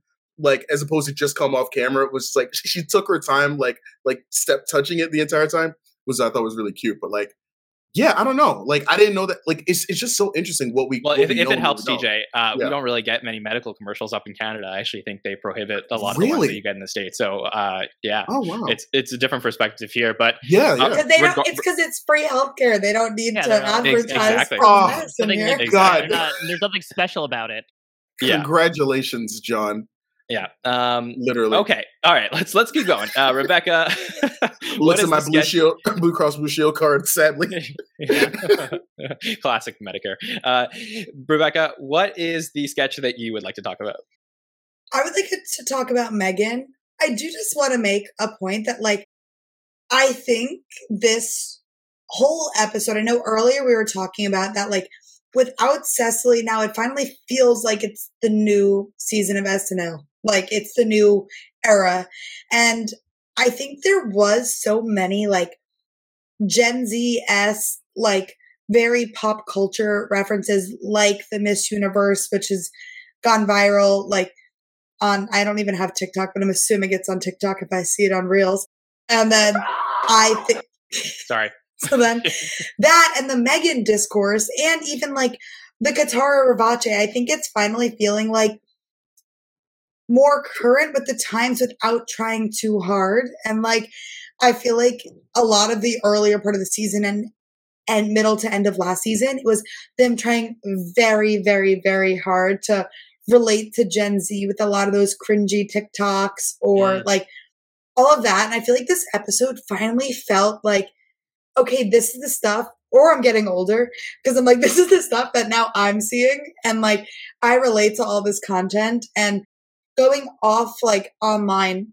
The Megan commercial felt very timely to me. And it, so in general, the sketch was about Megan the movie, which I haven't seen. I don't do scary movies, but I've seen enough online discourse that like I have a sense of what it's about and that the whole um idea is now in real life everyone's just like why is megan becoming a gay icon like this is probably my, the gayest snl episode i've seen in a while and i like it Thank it's you. funny God. it's funny it's it. in touch it. like it, it's finally getting the right tone and it is like all over twitter it's just been like but why is megan such a gay icon Well, besides so her bulletproof cover like well that's the thing though it's so It's interesting like crazy. that there, there's a like the writer tried to go on this interview being like well it just it's because of this concept of found family and then i've seen people like quote tweet it and be like no it's just because she like dances and kills people and has Yes. nice hair that's literally the only reason why us gays like him I think it's gonna. I think it's awesome. I thought this this sketch was funny. You didn't need to see Megan, and I think a lot of the time, and I know we'll get into it later, but Black Lotus, you kind of had to see it to think it was funny, and I didn't see this, and I thought it was hysterical, and like it, it felt very timely, and I was excited that it felt like SNL was doing its research in a in a more subtle way. Yeah, let me play this line from uh, Bowen, which uh, speaks to what Rebecca was talking about. Megan, you messy hoe. I'm obsessed with you. so that was, uh, really great. But yeah, I do. I agree. I mean, I loved. Uh, you know, it sort of took a little bit of a turn for me when we had Chloe Fineman playing Megan, and I was like, oh, that's so perfectly well casted, Chloe Fineman Yeah. as Megan. But then they they take it on a turn a little bit where Aubrey takes over as Megan 2.0, and I love that uh, that beat in the club. Uh, uh, you know, where they're talking about what they could say or not. And uh, I do think that this was really really fun to have. And then obviously the Allison Williams cameo, who plays uh, the role of uh, the mother in the particular movie that they're referencing Megan. So uh, to have her there as well, I felt like that was a lot of fun. I think that what's interesting about all of these cameos, and again, I don't need nine or 10 cameos in a given episode, I think it's a lot, but I do love that we're back to the point of SNL where it's like we don't know when someone will show up. Yeah. And I think that that was Yeah. exciting about this sketch. Mike, did you like the Megan sketch? Yeah, I enjoyed it. I think this was one, to your point, Jon, one of these like pop culture things that had to be checked off after being off for six weeks. Megan, I know, had kind of broken the internet back when the trailer first debuted. I want to say around like Halloween, specifically of the gif of her dancing. Uh, so she's been in the can for a little bit uh, to the point where this is a very tangential thing, but I, I do a simulation of a survivor season at the end of every year with like the stars of the year, and people were already suggesting in 2022, oh, make it Megan, when it's like, no, Megan's the movie's actually coming out this year. Uh, so I I enjoyed you know having to check this. What I thought was interesting was the very shady line about being like bros but for gay guys, considering that a Bowen was in boy, uh, you know, was in that movie Bros, and B, I believe Bros is like currently streaming on Peacock. So I don't know if this is like negging, like purposely saying, "Yeah, watch this movie that you're not gonna like." I thought that was just an interesting way of. I guess to quote another horror pastiche, the call is coming from inside the house in terms of them trying to slay one of their fellow products. But overall, I thought that Yeah. was fun. The the the joke made sense. It was well done, and it didn't overstay its welcome. Yeah, there's also a lot of Bowen background specifically. If anyone listens to Las Culturistas, his podcast with Matt Rogers, which I'm a huge fan of, and twofold is one, they like early on in Las Culturistas when Bros was coming out, it was actually very like, are they going to touch on the fact that this is getting so much internet hate? And they had people like from the cast on the podcast, and Bowen talks about like being in the cameo and the hate, and they kind of never really touched upon it any further. And he did address that he was in it and so honored to be in a movie of such significance, but like they never deep dove into anything. And I feel like they're really good at self roasting. But if it was Fire Island, where I think they had a heavier hand in making it, Mm-hmm. then that would have been different. But bros, they really never kind of like shat on it at all. And the other thing is that I know Bowen has not seen just saw Megan for the first time because he wasn't like able to see it. In he was in uh, London, according to him on the podcast, and there were two episodes that went by where both the guests were talking about it and like the cultural significance, and he's like, "I'm so annoyed I can't join in on this yet till I've seen it." And he finally was able to see it this week, and then there's a sketch this weekend, and I was like, "This is very full circle for Las Culturistas fans." Let me also, before TJ jumps in, just do a quick uh, correction. I believe Allison Williams' character, according to Scott in the chat, is the aunt in this. Oh yeah, uh, I believe because particular- I believe yeah. the plot is that and this is really spoiling it. That I believe the little girl's parents die, and so the Hmm. aunt's like, "Well, I might as well throw a robot in there. She's effed up enough." All right. Well, uh, TJ, thoughts on Megan? so I was really, really charmed by this. I have, um, I have like, I, like a lot of my main circle of friends are um part of like the LGBTQIA like uh group, like my my close core. Like they all, you know, when we all became friends, they definitely weren't identifying as they are now, which is kind of interesting to see how they've changed and they've. I've gone from being a token black to, as they've literally called me, the token straight. Don't know how to feel about that. Um, but like, so a lot of like their jokes in like humor, like they, I'm just kind of in group chats where they're just kind of like make cracks, and I'm just like, oh, so that's, huh, huh. So like little touches, like that's the reason I've gotten into drag race and like other things, just because that's the people I'm around. And so seeing this sketch, like seeing it through the lens of like them, I lost it. I thought it was so like funny. Also, the line you uh you got your ass ate on TV, you're an ally or something like yeah, that. it's, I believe it's uh. Let me see. I think I wrote it down. Uh, like, oh, you got your ass eaten out on girls. You're an ally, sis, or something like that. Yeah, honestly, I think one of the Honestly, the I think it's the best part. one of the best lines of the season. like, I'll, I'll pull it for next week. Yeah. yeah, yeah, like uh, just a, a fantastic line. Um, and so I really appreciated it. But here's there was kind of this I don't know how to fully describe it, but it kind of like goes bigger. And I forgot there was something I forgot to mention about Aubrey Plaza hosting, but like let me let me get there. So I was sitting next to a gay couple, and um, front seated in the very front row, like downstairs, like there was a larger population of like um I can't make assumptions. My gaydar is is not bad, but I'm never you're never sure of you know. But I was also in New York City. You never know. But like basically, like the front row seemed very very like non-binary or like LGBTQI. Like it was a little bit more, you know, like making masculinity or like femininity, whatever they wanted to make it. Um, but definitely more males than um or not males, more male presenting. You know what I'm trying to say. I'm always not. I know what you're trying to say, English. Exactly. Thank you and especially in the front row, like in like so in like the four seats of the front row, specifically like uh men, and it was like I think one like woman. And I think this, as I was watching the show before, like Sam Smith was coming out, the uh couple that was like sitting next to me, one of them leaned over to me and like we kind of were bonded over like, "Oh, I'm the fan, like you're the fan too." He leans over to me. He's like, "Oh, do you think Kim Petras will be in this?" Like, as I kind of like talked to him through the commercial breaks, I kind of like learned that he was there mostly for Sam Smith. And then I Mhm. remembered something. In the line, I like so also seeing the sketch through his lens was kind of interesting. Like it was just really granted, the sketch itself made me laugh personally, but it was kind of fun like having that extra dimension.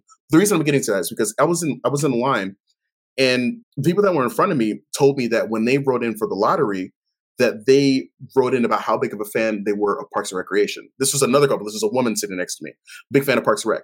I wrote in also about being a huge fan of Parks and Recreation, I just figured it was just a coincidence. But I wondered, I wondered if the people who are checking the emails revolving around like the lottery, when they're going to pick people, like who's going to get the tickets, if you mention something that might make you a better audience member for a particular host or a particular musical guest, That's you know, someone, yeah, someone like uh, someone from the LGBTQIA community or someone who's a big Parks and Recreation fan or a big fan of White Lotus, could they be? Could that be a reason? That, oh, we don't know who we're going to book until the week of or a few weeks ahead of time. Could that be the reason that like we got the tickets? It just like just seeing the audience and like who was there.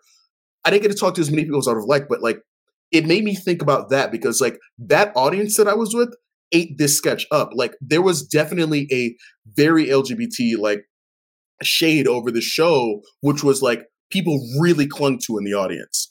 And like honestly, it was a lot more fun energy, but it just it made me think about that a little bit. Well, I guess we'll never know. But back to the sketch on and fire tonight. specifics. I think I think one other side note before we move on is the fact that there was a creepy doll being played by someone other than Sarah Sherman. I felt like right. that must Wow, have been Yeah. a personal offense to her. I, I, will, I will also say again, this is a little bit of like the George Santos reappearing in Weekend Update. I don't know if I needed them to play a remix of the White Lotus theme song at the end. I don't know if they just ran out of music rights and they're like, put on some music. Well, we did that Black Lotus sketch. Let's just use the White Lotus music. Because I definitely did my own Shazamming of like, did they just play the White Lotus music? And they did for no particular Oh, reason because I had nothing to do with it. I know. I also feel like I also feel like based on you guys' note about bros, which I did forget about that one joke. I don't know if we're gonna be seeing Billy Eichner host SNL like we uh like we were one at the beginning of the season. After that joke, uh Okay, uh, Mike, let's head over to you for the sketch that you want to talk about. Quick, name one person that won't be hosting SNL anytime soon. Name one. Uh, all right, it's just making a Billy Eichner reference. Uh, I'm gonna jump to the end I here. had an answer. Oh, I was go no, go for it. Who is it? Alec Baldwin. Um, Okay, all right, let's- Oh, No, no Yeah, fault. Rebecca, you are on fire today, I would Okay. say I give you a rim shot, but I I do not want to, uh, Oh, given the recent events. sir. Yeah. It's Okay, no, no rim shot with all the Allison Williams talk. It's all becoming one full circle. So let's, let's, let's, Yes, there we go. See, the cast is Oh mixed in. Uh, God. This is So I'm gonna I'm gonna go to the end of the episode here. I do not think this was the strongest uh, sketch, but it's the one I wanted to talk about the most because I have found love. I have found a new cast member that I am so interested in, and his name is James Austin Johnson. This is a bold claim, but I, I, I he reminds me so much of like Phil Hartman, Bill Hader, my two favorite cast members of all time. That like glue aspect to me of like can do goofy things, can be the straight man. And I just thought, A, the idea of doing a, a film noir, the fast talking 40 stuff, is something that is very rarely done on SNL, something that usually does the joke, pauses for laughter. It's not a lot of that rat a tat tat machine gun dialogue that we're used to from that era. So, again, I'm really happy creatively they took that swing and decided to go with it. I thought James Austin Johnson, especially out of this cast, was perfect with like that hard boiled detective long face, which is a particularly made fun of element. But Aubrey Plaza got to be freaking Janet Snakehole. How can I be mad at that? She finally got to bring that character to life, and she was perfect for it. And I was so happy with it. She was also perfect with the back and forth between the two of them. Uh, I believe she co-wrote the sketch. You could really tell that like this was a labor of love on her part, something that she was clearly very game to do. And then they bring it true to what Jon was just talking about, about like you never know what'll happen. The last sketch of the night has freaking Sharon Stone just walking on after sitting there and doing nothing for an entire musical number, purposely so, to serve as the the femme fatale on top of the femme fatale. On top of that, I think there were some funny lines, like her insulting his big nose. He's like, "Of course, you walk in the day before my rhinoplasty." It's just those small moments added on top of the actual genre-based elements that we often don't see on SNL. Even when we do the old school movie, they usually sometimes still go super broad with it. The fact that they were unrelenting and it this was one of those ones that was kind of blissfully short. I was so surprised with how quick it was. I was pretty impressed all around, and my eyes were really on this this JAJ guy. Yeah. So, Mike, let me give you a little bit of context for the JAJ talk because he comes in at the beginning of last season and he's dynamite. He's playing the president of the United States in the first episode, his first episode as a cast member. So everybody's going nuts over him. And then he does the Trump Biden thing all season long. And the big question coming into this season was are we going to put him in a box? Like, is he going to be just the guy who's going to do the impressions? And is he not going to be somebody who is a character actor in sketches or do other types of impressions? He really felt like they were not stretching him as much as they could. So the big question was is he more Darrell Hammond, who was just simply known for his Mhm. impressions, or more Dana Carvey, who could do the impressions but also be a really good role player? And I think people were a little bit concerned of what they were getting to see from JAJ so far this season, uh, which was not enough. And then here comes this sketch, which I totally agree with you, Mike. I actually think this was probably his standout moment of the season so far, potentially, where he is just, you know, anchoring this sketch. He's actually the only cast member in this sketch in his second year on the show. So the fact that they trust him basically to have a sketch on his own with the host, and then uh, obviously a very special guest who hosted the show a long time ago, Sharon Stone, last hosted uh, in 1990s. So it's just uh, really crazy. Probably, But- probably in the in the Basic Instinct days, right? I'm assuming. Yeah, exactly. Yeah, it was uh, season 17, episode 17, April 1992. Um, so right around that time. So yeah, I mean this this was really fun. Uh, my favorite line of this one, I, I, said this on Saturday, but I did love this. So uh, Sharon Stone comes in and goes, uh, "I just can't resist a man with a deep voice and a big nose." Then JJ goes, "Of course, a knockout like you walks in the night before my rhinoplasty." so funny. Uh, that was amazing. But yeah, I mean, this this was a lot of fun just to see this. I mean, this is the type of stuff that I ask for on the show a lot, which is just to have the host, you know, playing off one particular cast member. So, Rebecca, how did you feel about what you saw from Film Noir this week?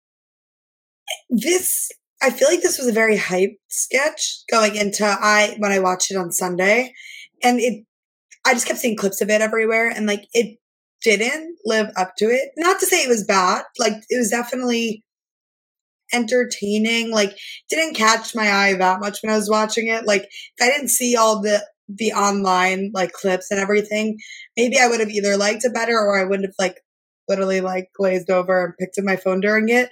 It didn't have that many laughs. I mean, I think JJ is very strong. I think this is this is going to be his role. I, uh, you said this might be his strongest skit to this season. I'm thinking back to the Amy Schumer episode when they did uh, based off that the TV show The Watcher, and he, oh, right. he's just like the dad character, and I think I think this is going to be good for him. Very like Beck Bennett, where like mm.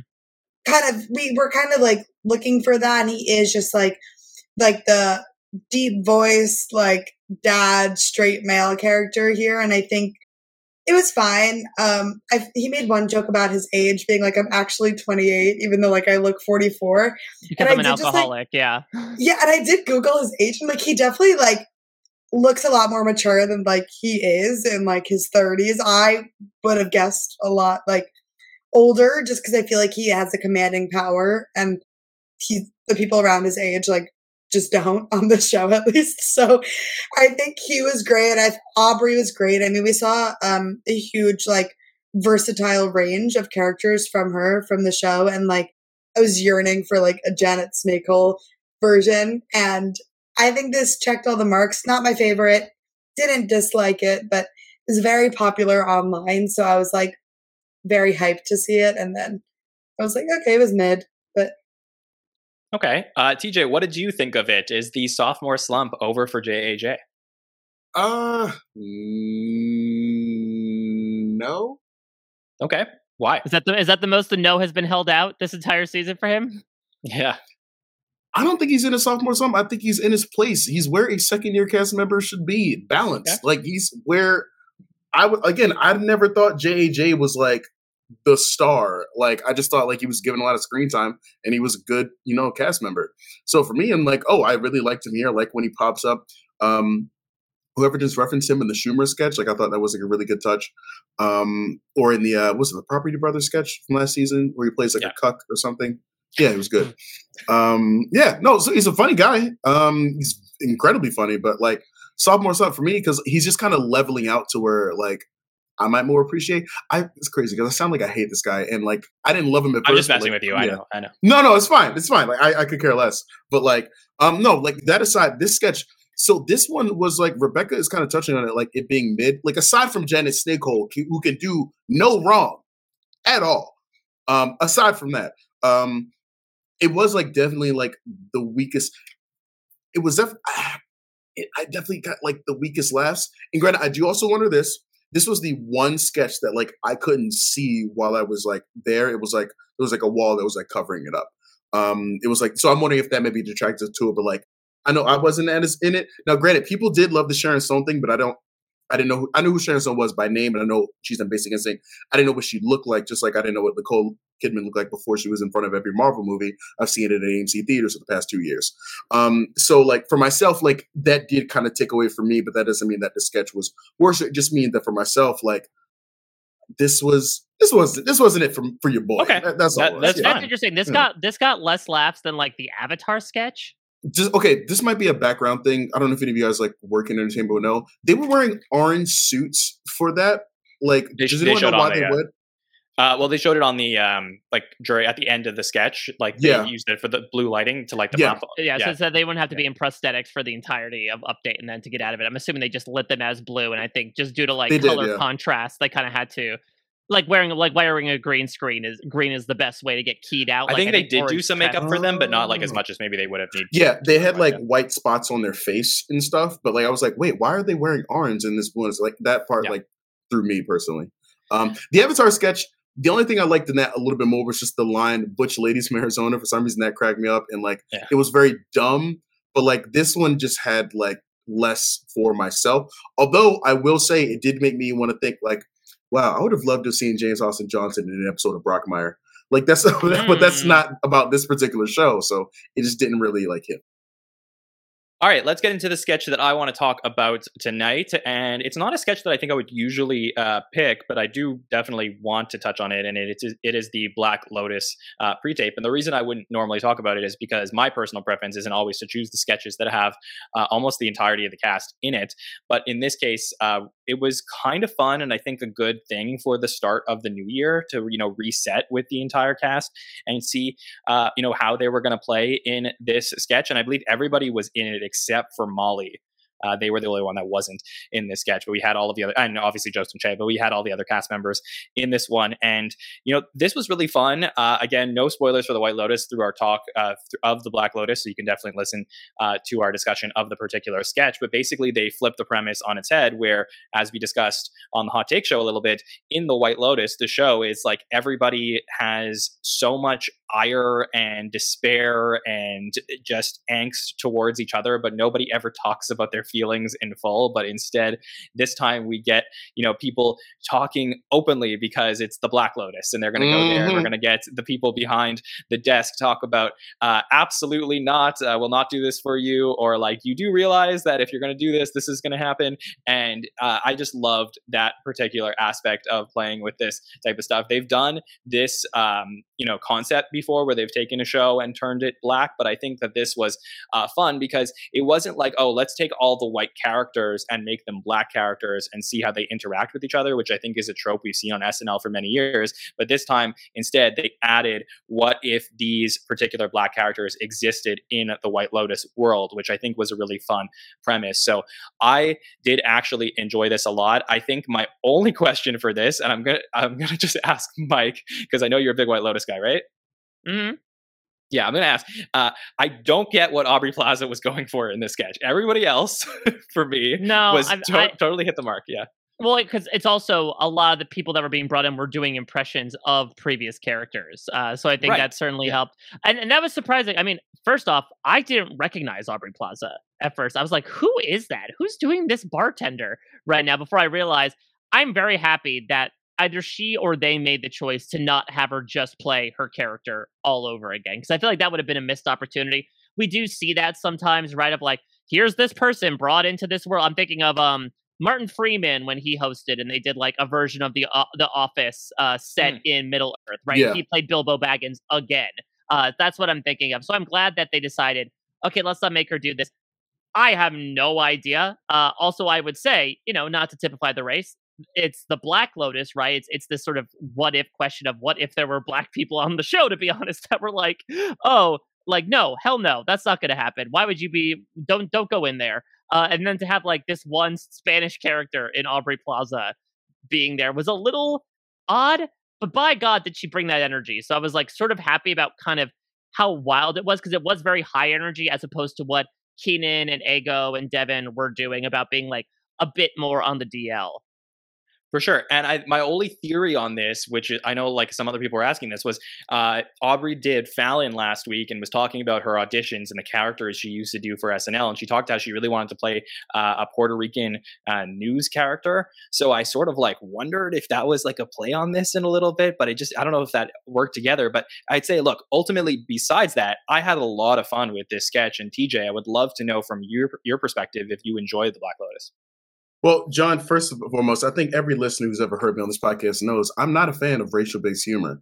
Uh, Yeah. I don't like uh, jokes, you know, made from the black perspective. I don't, I don't see what the big deal is. Uh, It's not hilarious to me at all. It's not a joke. Nah, of course. What do you, you know what you're asking? Come on, of course I love this. This is my sketch of the night. It was great. I was laughing my black ass off when they reference when they said uh when like Heidi asked to be a singer in the Kirk Franklin Lounge. Yes. And for like uh, like I like I'm like uh, I want to assume people know who Kirk Franklin is. To me, Kirk Franklin is very black famous. If you don't, Kirk Franklin is one of the biggest gospel singers of all time. He's so good that like even if you don't believe in God anymore, like you still enjoy his music. He had this great song called Stomp. He's a great, great performer. And so he's one of these performances known for bringing high energy.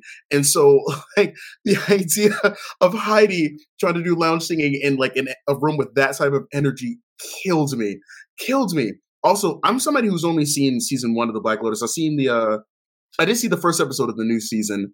Um, and actually, I stopped watching because I was like, all right, so it's just about a bunch of white people who are privileged and they're sad. If I wanted to watch this, I would just watch Succession. And I already do. And I love that show. I don't need any more sad white people. You're still rich. Cheer up. Um, I don't mean that because if you have depression, that's a whole different story. Um, but I was like, this is just more the same thing for me. And like, like I already have my rich satire. This sketch made me think, all right, I'll I'll I'll, I'll push through those like last like five what is it five episodes? I don't know how long it is. Yeah, no, there, there, there, were a lot of episodes. They ended up being seven in total. I think. Seven. Oh, yeah. God, I'm just like I'm gonna I'm gonna at least give the second episode a try because like aside from uh Dismukes, I really appreciated Dismukes' impression of uh Jake Lacy's character. oh, that guy's arc is a trip. Um, but I just uh I mean, I don't know, like all the Black Lotus reactions are things that I was thinking as I was watching the show, I was like, man, this is a bunch of foolishness. Like, I would not have, yeah. have patience for an iota of nonsense. Also, I also work at the hotel and not the ocean. But like, uh no, I just this... I, I, loved I loved that response. That was like textbook Yeah. picture perfect response of like, well, is the ocean a hotel? so I work, good. I work at the hotel. my last my last thought on this is this this is a thing that I think uh, other people might notice, but I just always give credit to. So like I love I used to be a big late night with Jimmy Fallon watcher before Fallon went on Tonight Show. I used to be a big fan when I was in college. And one of my favorite things about the show was Steve Higgins and his like anytime him and Fallon would just like do the stupidest things back and forth, like playing together. I love Steve Higgins. He is to me what Andy Richter is to some other people. And granted, I also love Andy Richter. What with Steve Higgins, he's not only done narration, he's done voiceover a million times. But if anyone remembers, in the Black Jeopardy sketches, whenever in the middle of those sketches they cut to break and uh, Kenan says, "Hey, what are the prizes?" Steve Higgins narrates those middle pieces, Mm. and every single time you have Steve Higgins, this very white voice but very funny. The way he delivers lines about like black culture, there's something about it that's just right. There's something about it that feels like culture respect, like like the white dude that we let hang when we're at the cookout. Like it's something about it that just hits. And he brought it here for this sketch. Um, like just the way he said, and none of the foolishness. I just I loved because he captured the the essence. It was it was Kentucky fried chicken uh perfection. Like I just oh I loved it. But so Steve Higgins like like he was the like the cherry on top of this wonderful sketch for me. Awesome. Uh, totally agree with that. Rebecca, what were your thoughts on Black Lotus? I mean, huge White Lotus fan. I we were expecting something related to this.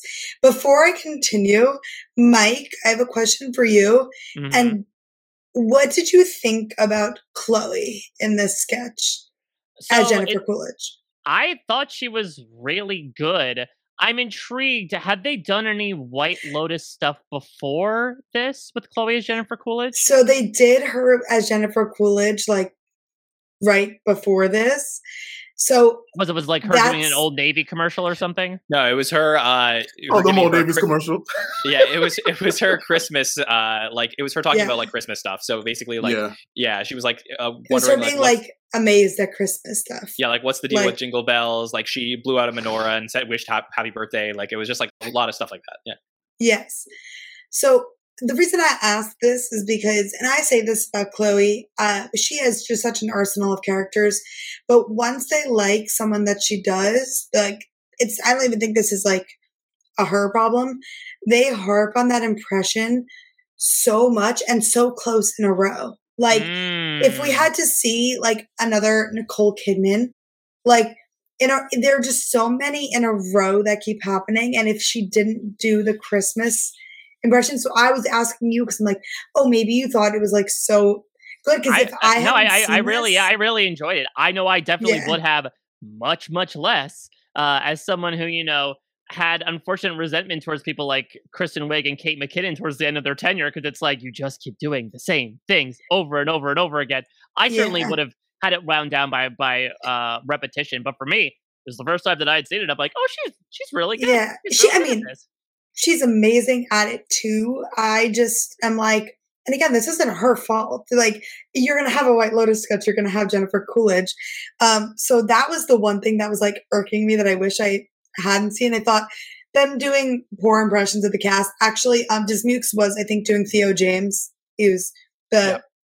The Lacy of this season. Just just to Oh. clarify that because it's Wait, Same- No, another no, wait, wish- but, but he, but he, no, but he mentioned something was about like you, about I got. I got the suite. So I No, thought yeah, yeah, was just- yeah, season Just one Mooks was doing uh was doing uh, Shane the character. and Yeah, because he's wearing like a polo Lacy's and character. everything. Yeah, and He then was definitely Longfeld, Jake but like- it's also J- Theo James though. no, no, Really? uh, no, I don't think so. I don't think they had a Theo. No, because he has a, he has the polo. He has like the he has the way he's harassing the manager. Like that's Well, no one, sure. no one on fair- SNL is hot enough to be Theo James. Let's Yeah, be that's fair. That's fair. But okay, so back to this though. I thought it was funny. Yes, like it was great. It was very expected. It was like a when is this gonna happen? I kind of wish Aubrey Plaza's character was a little more placed. I didn't want her to play herself, but like imagine she played Jennifer Coolidge, or she did an impression of someone on the cast and like had had her in a different role. I thought that would have been a little more successful for me with her being the host and then making the sketch around the host. Like that scenario, they could have done a White Lotus, a White Lotus sketch for the past like three, four episodes, and they're doing it now because of course she's hosting. But I, her part was funny, but it didn't hit though. It wasn't as satisfying as I wanted it to be. And like, if she did Jennifer Coolidge, if she did like Valentina at the desk, like there were uh, there were I think miss uh, missed opportunities that like I thought she could have been funnier in this, and like we're watching this sketch about White Lotus, her TV show, and watching her with such a close eye that like I didn't think they utilized her enough, and I thought it was very for for not like the hotel staff. I think it was very Chloe focused um in terms of like the character acting here, and I thought there could have been a little more, but like we expected it. I'm happy they did it. And like I like the take they had on it being the Black Lotus, but yeah, that Ego line's my favorite though too, being like, I don't work at the ocean. Rebecca, I wonder if like if they were to have given like Audrey the Jennifer Coolidge thing in the alternate universe of the alternate universe SNL network episode, we would be sitting here saying, why on earth didn't Chloe play cool? Like it's I don't think there was like a win. Like either way, we would we would have literally probably said, I don't get why they didn't just have Chloe play this. Can I also just like say I agree with what you're saying about the Coolidge thing because like this for me is the last time because I also follow Chloe on Instagram. This is the last time I need to see Chloe, and it's not bad because it's really good. This is the last one I need to see of like her Coolidge, unless Jennifer Coolidge is on the show, cameo or hosting. That's the I think we can all agree we don't need another Jennifer Coolidge impression. Like it's like the Dionne Warwick show. Like Ego did it like the three the twice, and then Dionne Warwick's on the show.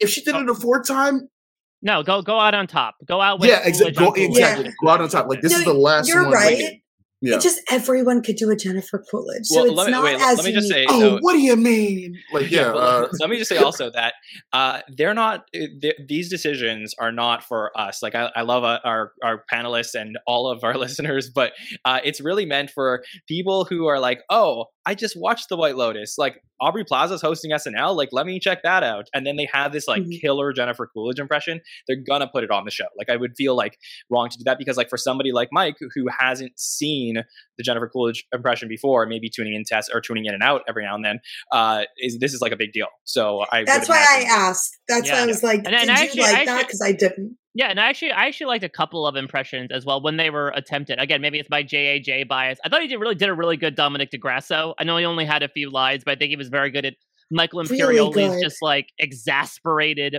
tone to him. And this was one of those things where like it wasn't an impression, it was more of a look as an impression, but Sarah Sherman was like a great passer for Haley Lu Richardson as Portia, Incredible. in my opinion.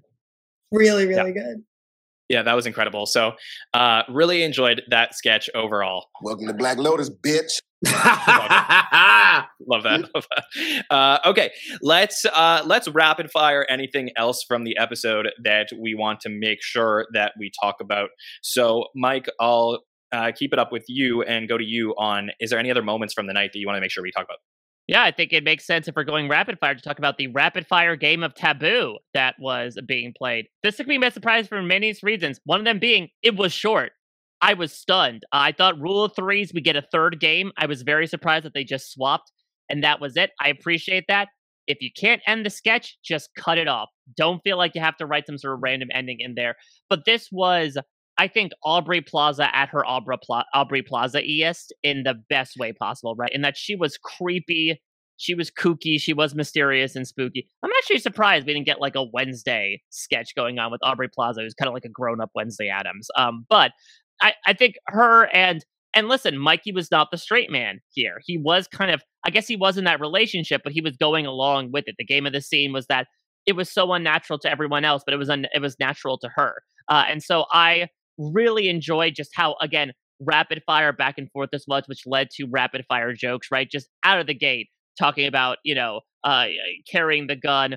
My nickname for your nickname for my penis, garbage. Uh, I think by far the best part. It kind of peaked with her doing the impression of what turned out to be their daughter. Like that was the peak of it for me, but it didn't really plateau there afterwards. Uh, between just all the random answers that typifies this horrible couple's life, to then Aubrey Plaza getting simultaneously horny while Mikey Day was giving his answers, as she says, "Just do me on this ugly couch." You know, I very I, I, horny, by the way, Mike. Like hornier than we've seen most people on the cast. Let me just play that for people if they don't remember. Oh God! Oh, just do me on this ugly couch right now. Again, that that to me is maybe the most Aubrey Plaza line of the night. It's just like her yelling some odd thing. But I thought her and Mikey worked surprisingly well together. Like I was happy he was able to get weird. I don't know if we needed four people reacting. Maybe just settle for Kenan and one other person. But still, I really enjoyed this. The quick dialogue, the quick pace, and just the absolute absurdity of it. Yeah, it was very good. Let me just say, uh, Mike didn't mention this line, but I did pull this one because I thought this was my favorite part of that sketch. I am not legally allowed back in this state. Oh my God, babe. Uh, Alabama, Alaska, Arizona, Arkansas, California, Colorado, Connecticut, uh, Delaware, Florida. Help me out here, babe. Sketch. I, I, just thought that went on for so long. That's that was like longer than any SNL line you would typically see in a sketch. So for me, that was, that was that was so great. Uh, TJ, did it play well in the house? Oh my god, yeah. Actually, and this was my um it was what I really enjoyed about this episode was like I, I brought my partner with me and they had um they had only seen like SNL clips that their roommate had sent them. I don't ever know if they'd ever seen a full episode like together. Like like even like on Hulu or something. So like I was watching it like also like through their eyes and like this was for sure like her favorite one of the night. Like, you know, just like nice like bite sizing, like she like gravitated towards this one. I think somebody said this on a hot take show. You didn't even really need the uh, a ton of other cast members for this one. Yeah. Like this, this was solid. Yeah, Rebecca, what about you? How do you feel about this one? Oh, I I was like audibly laughing. I agree with Mike. It's very Aubrey. It's what we kind of expected to see from her, and I was just very excited that we got that. And I thought it was hysterical. Like so dumb, so dumb, but like really good. Also, TJ, you should probably um play taboo with your partner. Yeah. Think about it. I think she's in the chat, so could you not like give her ideas? uh, Rebecca, what about you? Anything else from the episode you want to make sure that we talk about? Um, yes, I I have two things, but I'd love to talk about um the cameo, okay. the April and the Leslie Knope cameo yeah. and update. Um, first of all, the update in general I thought was very strong. Like as a whole, yeah. I feel like it's usually. I was going to ask: the, Is this is this characteristic of this season? Because I know again, people have looked at update as like the strongest part of every episode. Che and Jost are certainly getting up there. I think they're the longest tenure update anchors yet. Like, has it been strong this season? I, I, think so. Yeah. Yeah, have, it, yeah. nothing bad, but I thought this one stood out as particularly strong. Like the whole update, like so maybe it hasn't been as strong as like it, it was never noticeable until now where I was like, wait, this was like stood out my mind of like at least this season's like best update all around, all the way through. Um, I thought all their jokes hit, but seeing, I mean, we obviously knew that um, that Amy was there, and it was like she's not just coming in on this monologue. Like, where is she going to pop in? And also, like, I personally knew it was a more of a sketch because Demois posted the day before being like, "Oh, if if uh, people are Parks and Rec fans, you might really want to watch tonight's episode," and then like had a picture of Amy Poehler on it. So I was like, okay, after that first part, I was like, this is not. Demois wouldn't know that you'd just be standing in the studio. Like there must be something more here, and when it came, I was so satisfied that it wasn't like a Selena Gomez cameo, um, where she's like kind of popped in. It was purposeful. I thought she was the best part of the whole update cameo, and like the jokes about herself were funny, being like, "I've seen this when Seth hosted completely on his own." Yes, and then like took over. I was like, "I want to try this. This looks fun." And I don't know, it was so nice to see as like such a Parks and Rec fan, and Aubrey is April. Their character, their characters are just so overlapped. And she's like, "Oh, this man's been annoying me for thirty minutes." Like, I, I thought it was really funny, and like, very happy that was the cameo. That was it was fantastic. TJ, did you enjoy what you saw on update from Amy and Aubrey together? I th- this this was the one where like I I went into a fugue state like when I saw like you know some like celebrities backstage, I was like, oh, that's like really cool, but like, is that who it is? No. And when April, so like when April came out and they're like doing the whole thing where they're like you know bringing on the person, all I saw was like a woman in like a gray hoodie. Of course, no one's. It's been long enough that like Aubrey Plaza has done enough stuff that like you don't expect April Ludgate because it's a loved character, but it's not like her only thing. It's not a necessity. Like we could have, it'd have been perfectly fine if there wasn't a like Parks and Rec character on the show. Like it would have been okay.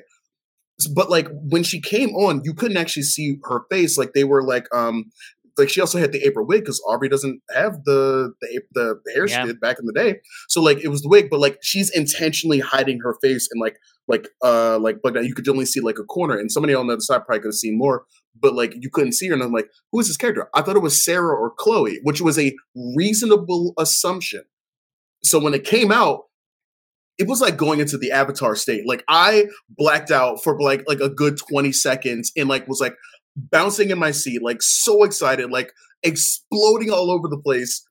Pause. Um, just like I was just like very ecstatic. And so then I'm watching the corner to see like I wonder if there's anyone else. I don't know how they did it because I kept like looking over, but then I was like, like, you know, there's a lot of places for your eyes to go.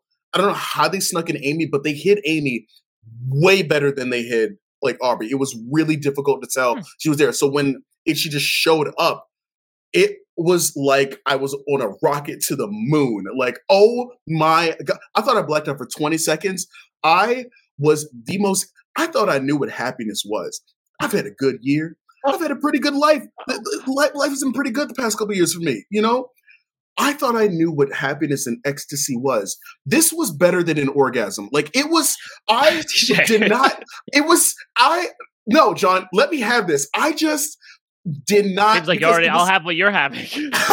exactly. It was just so involuntary, the level of excitement I had because Leslie, no, my partner's I sit my partner's literally texting me right now from that line. um, but like, sorry, I just in my profile I see my TJ's tabooing right now in this exactly. no, what I'm trying to say is, and when like, I saw them, I orgasmed. no, but like Leslie Knope just is, you know, this is my second favorite show of all time, but she's one of my favorite characters and inspiration. I think her and Ben are the second best TV couple of all time behind Michael and Holly. Jim and Pam can suck it. Um, they're not even third. Uh, April and Andy. Um, but just like Leslie Knope is just just like wonderful representation. So, and here's also the surprise: when you see Amy in the building, I don't. I didn't immediately think about Leslie Knope either because they've gone on and done other things. So it was that warm bit of surprise. It wasn't like when we had Bobby and Drunk Uncle. That one made more mm. sense to me. But Leslie and Amy, I just I didn't think about it. And so like the extra surprise on top of like the wonderful like punch and just being delightful.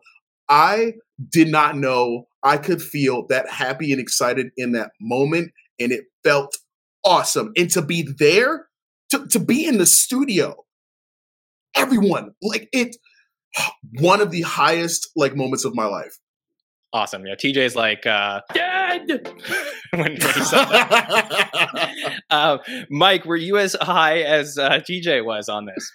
Oh yeah, my penis just exploded from the inside out. Uh, this is the most parental advisory episode of this podcast. wheeling himself out. Uh, I picked the right ones to come onto. Uh, oh god, that No, came out no, so Mike, wrong. Mike, no. No, I. I mean, listen, it's a it's a tough act to follow up here in the center square. But at first, I thought I thought because I had gotten this spoiled to me. Um, I didn't watch it night of, and I was like, this was the one thing that I think had obviously circulated for obvious reasons. So going into it, I was expecting it to be more fun than funny, as one of my uh, old SNL compatriots and current, you know, uh, SNN head Rich Tackenberg likes to say, where it's like, okay, this is fun to have these characters in a live setting, but are they going to say anything funny? But when April rolls out there and starts talking through, you know, her pitch as to why people should work in local government and why, you know, if you uh, you can drain the reservoir and you can find all the bodies and murder clues, like there was some fun writing in there, and I, I liked the fact that there was still strong characterization behind it. But of course, the energy ramped itself up when Leslie Knope rolls out, and I love that. Not only does Amy Poehler get to do update, but she does it as Leslie Knope. So again, it's it's a fun like improv esque game thing to me of like, okay, how would this character handle this particular thing? That she then scrolls through several different stories because again, Leslie Knope almost always uber positive would say, "Oh, that's too mean. No, I'm not doing that," and then settle upon it. Now, big braining here. Which do you think came first? The the Amy Poehler cameo idea or the Joe Biden sends in a taped message idea? Because I feel like those two are Hmm. so linked to each other, right? Considering Joe Biden's role on Parks and Rec. It had to be Oh. Amy.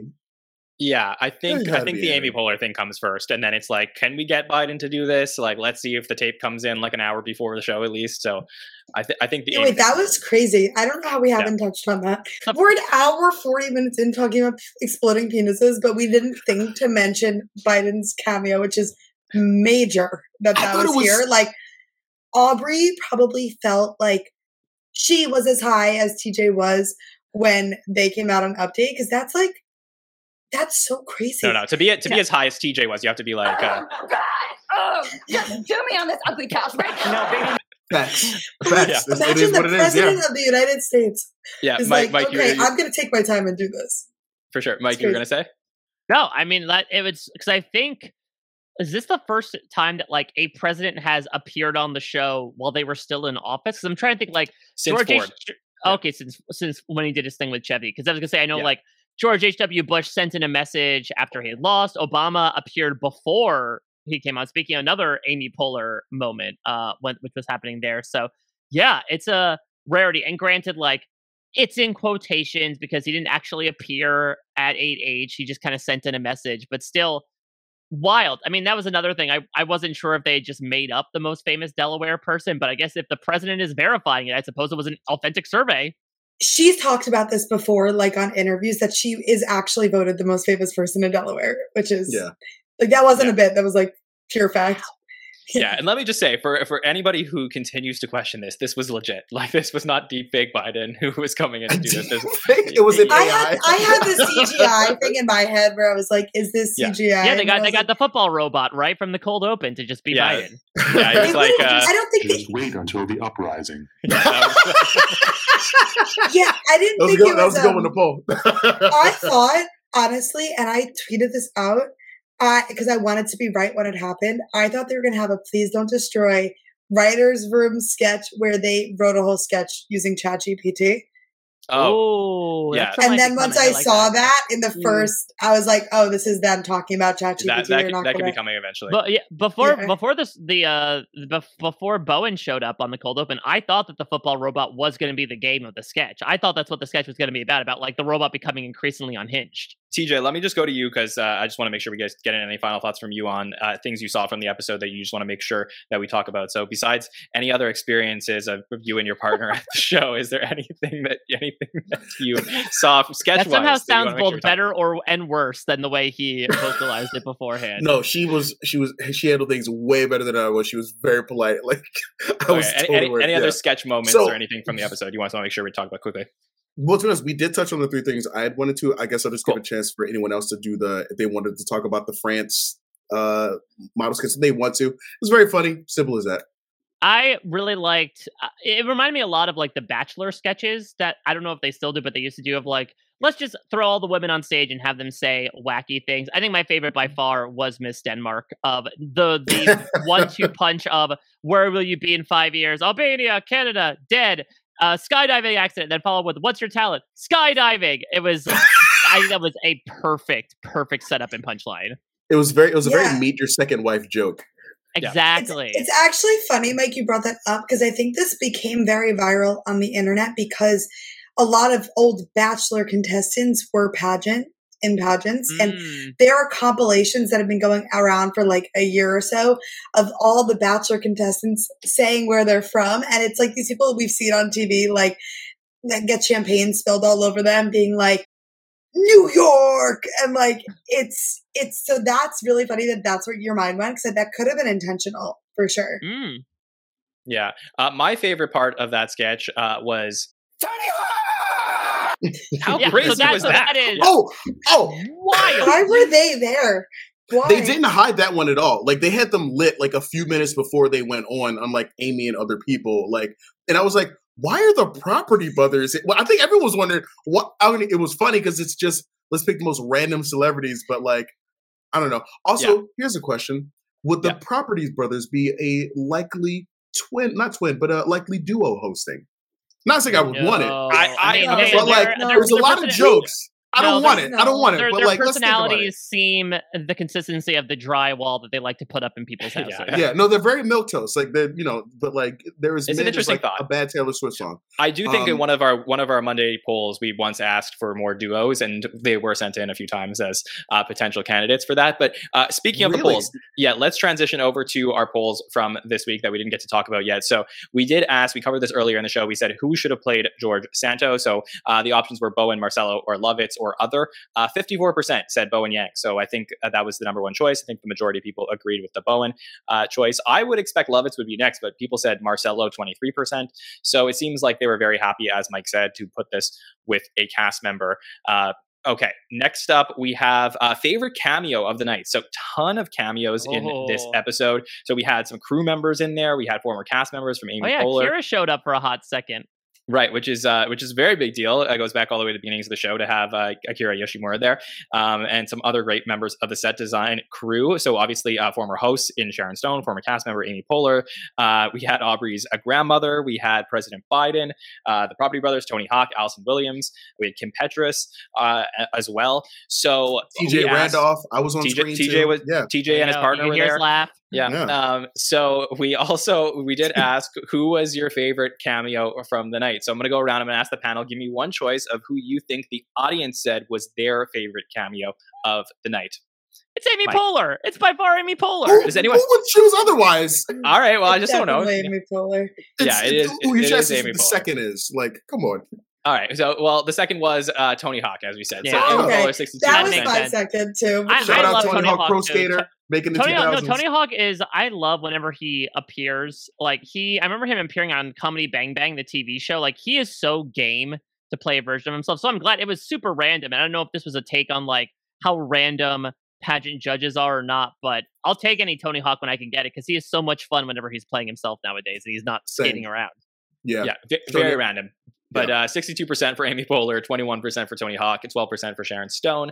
Uh, President Biden comes in fourth, 3%. And then Akira Yoshimura, very classic. Uh, SNL fans, 2% of you said that was your favorite cameo of the night. All right. Every single week, we do MVP polls where we ask who is your MVP from this particular week. It could be the host, it could be the musical guest, it could be a cameo or a cast member. And I'm going to go around and I'm going to ask you for who you think the top three vote getters were from this week. TJ, I'll start with you. On MVP? Yep.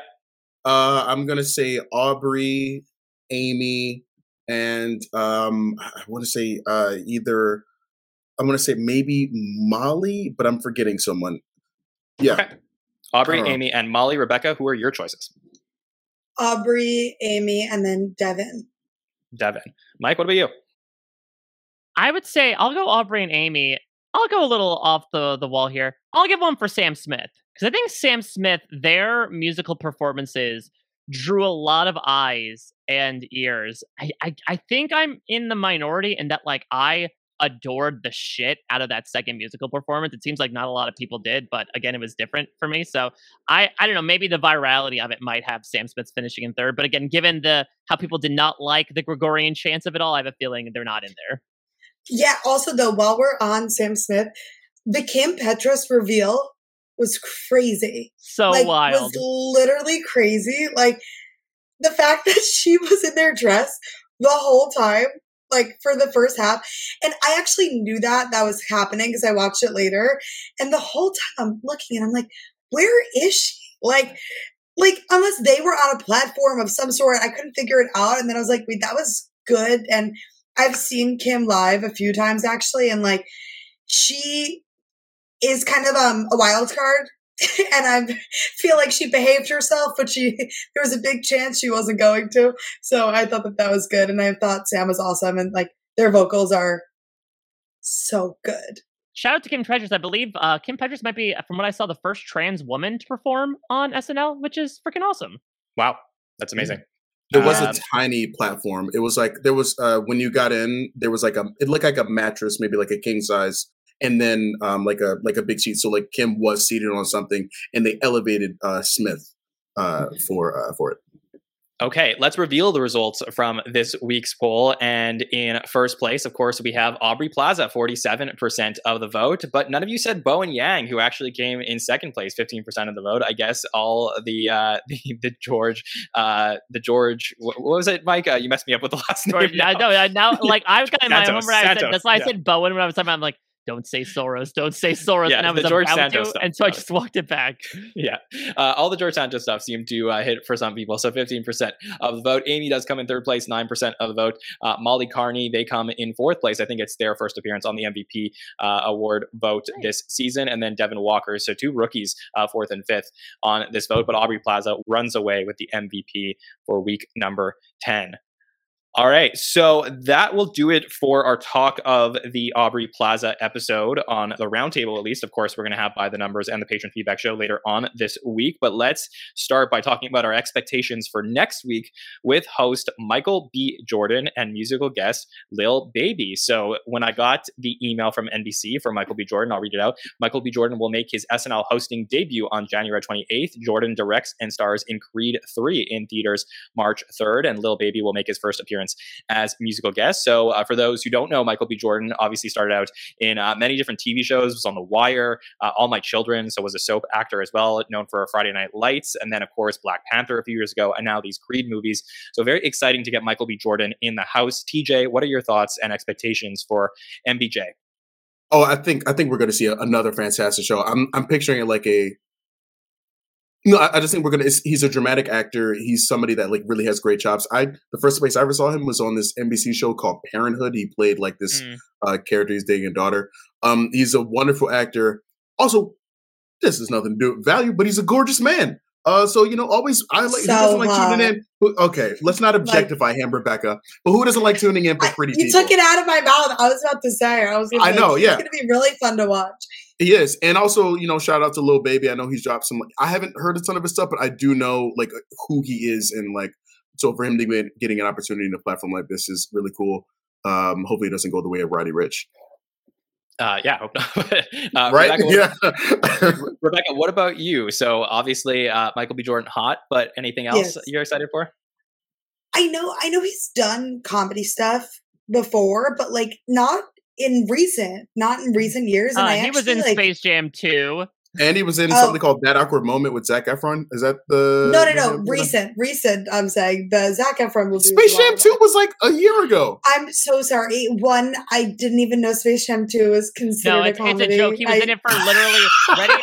I- I'm about to spoil the No, best no, joke. that was a read. That was a read for sure. the Let- best let joke, the best, the best joke of Space Jam 2 is that they say they're going to get Michael Jordan, and they accidentally kidnap Michael B. Jordan, and he shows up for one hot second. That's Yeah. his only That's- cameo, okay, and it is by far the best yeah. thing about the movie. Yeah, That's yeah, really very funny. true. And that easily actually could have been on SNL on this episode coming up.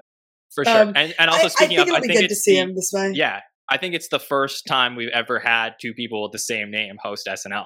So we actually had Michael Jordan previously Oh, yeah. host Saturday Night Live before, and now we get Michael B. Jordan. So um, that will be fun. But So we'll, have, um, so we'll have Stuart Smalley come out and he'll do the same uh, sketch that Michael Jordan did back in the '90s, probably a amongst all these dates you were talking about beforehand. Yeah, I think Franken has some free time now, so maybe we'll get him get him next week. But uh, over to another Michael. Mike, what do you think about Michael B. Jordan coming in? Yeah, I am excited. Uh, he definitely seems like, to TJ's point, one of these guys that I mean, I think he's an incredibly underrated actor, in my opinion. Though I first caught wind of him, I watched The Wire a little bit later than everyone. I first watched him in uh, Fruitvale Station, which is from like 2014, Ryan Coogler's director debut. Yep. Really, really well done movie. I think actually a bit prescient as to certain issues that uh, are very much in, in you know the, the zeitgeist nowadays. But he has been so incredible from such a young age. Hashtag Where's Wallace, and so I think it's going to be a very writing dependent episode. I would imagine where I don't necessarily see him be an Aubrey Plaza role where just her zaniness will elevate perhaps even the most mediocre writing. I think if they serve him good material, he's going to do really, really good at it. If it's not, maybe not. But I'm really excited for him just because I'm I'm grateful to see him get more opportunities. I think it'll be in the vein of Daniel Kaluuya or like Adam Driver. I think he's gonna Yeah. come in. We know he's a good actor, but then I, I really think this is gonna be a strong one. I think we're like people are Or underestimated a or bit. like uh, his late Black Panther post, uh, co-star Chadwick Boseman had a very similar reaction when he came in. Yeah. yeah. Oh Yeah. man, That's ma- great. Man, that makes me emotional every time I think about Chadwick. Oh, yeah, that's that's a Let's- great point. So yeah, I'm very pumped to see what we're gonna get from Michael B. Jordan. Always love it when we get uh, get some different uh, people who've never hosted the show before come in. In January, as we learned uh, this week, we posted on social media, is the month with the most first time hosts in the history of SNL. So it's fun to get some fresh blood in there uh, on to Saturday Night Live. So excited to talk about that, and we'll talk about that a lot more this week when we have first our by the number show on Wednesday night, where Nicole and Mike Murray will be back to break down all the statistics from this week of the show. They will reveal the screen time from this week, and they will be joined by not the Sam Smith, but a Sam Smith will join them on the show. So just just watch out for that. We're going to talk about same names. We're going to get a Sam Smith with them on Wednesday night. On Thursday, I will be live with Thomas Senna at 8 p.m. to talk through all of your feedback questions. So make sure to send those in. We will put up the form on Wednesday for the questions about this past week and look forward to the Michael B. Jordan episode. So that will be our patron feedback show this week. And then we'll be live for the hot take show on Saturday night at 1 10 a.m. right after the Michael B. Jordan episode and uh, Lil Baby. So, TJ, thanks for joining us tonight. Always great to get to hear your adventures and happy that you got to go to the show. Please tell the listeners where they can check out everything you got going on. Oh, thanks for having me, John. It was it was really fun. I, I was really um glad I got to, to talk about this and that I got to have this experience. I feel like being able to do this show and also even before doing it, listening to the podcast ahead of time, like honestly, really like compounded my excitement and kind of like like my excitement for this. So to be honest, the SNL Network feels kind of in the DNA of this journey to me getting to you know have a dream of 14 years come true to be able to see the show live. So like all jokes aside, I was very grateful for the experience. I was very happy, and so it's cool to be talking about it here with some wonderful people tonight. Um, I have a 15 ish minute podcast with, contrary to our listener beliefs, uh, we are able to occasionally, maybe like five out of the 70 episodes, we've been able to crank out in 15 minutes. Um, but it's called Rabid Trail. That's R A B I D. Uh, it's available wherever you listen to podcasts. John has been on it. Nicole has been on it. Sean Grant has been on it. We've had wonderful people on it. And also a person that is sitting, you know, down, down by besides me. Rebecca North has been on it. And honestly, the timing of this is insane. Rebecca was just on our most recent episode we dropped last week where we talk about shower stuff. Do you like a shower beer? Have you ever, you know, had a little thing of cookies You want to listen to to a dresser? TJ and Yeah. myself talk about shower stuff? Tune into Rabid Trail. Good lord. Yeah, I'm gonna need a whatever that shower. means for you. Yes. Oh, just do me on this ugly couch right now. No, but it's a really fun episode, and I will absolutely. I already told Rebecca we absolutely love to have her on again. Uh, it's wonderful. And this week we did a topic I'm very passionate about. You know I'm not, but we had a lot of fun with it. We talked about Taylor Swift, and trust me, it was not a Taylor Swift bash. I tried to get John Nicole or Mike Murray on. We just couldn't make it happen because of scheduling, and it's a okay. Everything is all good. Um, and next week we're gonna be much more simplistic. We're talking about the best breakfast. Okay, this is essential. How are you starting your day? If you want to, you know, learn more about the podcast, you can follow us on Facebook, Instagram, or Twitter at We Are Rabid Trail. Again, that's R A B I D. And you can find me, TJ, at King Compliment on Instagram and TikTok. Thanks, John. Always, always a pleasure getting to talk to you, TJ. Uh, it was just wonderful. Rebecca, it's so much fun to get to talk to you as well. Where can listeners check out everything you got going on? Just follow me on all socials at Barbecue. If you want to listen to me, I was in Rabid Trail this week, but more recently on the Saturday Night Network, I was on the ideal best episode draft, and that was so fun. Definitely a highlight of being on the Saturday Night Network. So to get a chance to listen to that, I mean, I'm killing our first draft right now, which was the cast members draft. So I think that that episode I really suggest to everyone. Like, loved it. A lot of fun being there. So that was it's where you can listen to me or follow me on any social media. Absolutely. At, at where? At for barbecue. You, yeah, because you're not only on video, you people are listening to. Yeah, yeah. Oh, I said I said for barbecue the first time, and I think oh, I if people listening. were going to follow me, they probably already have. All right, all right let, us get to Mike because I know Mike has so much going on. So, Mike, it was an absolute delight to get you on the show tonight. Where can the listeners yeah. check out everything you're doing?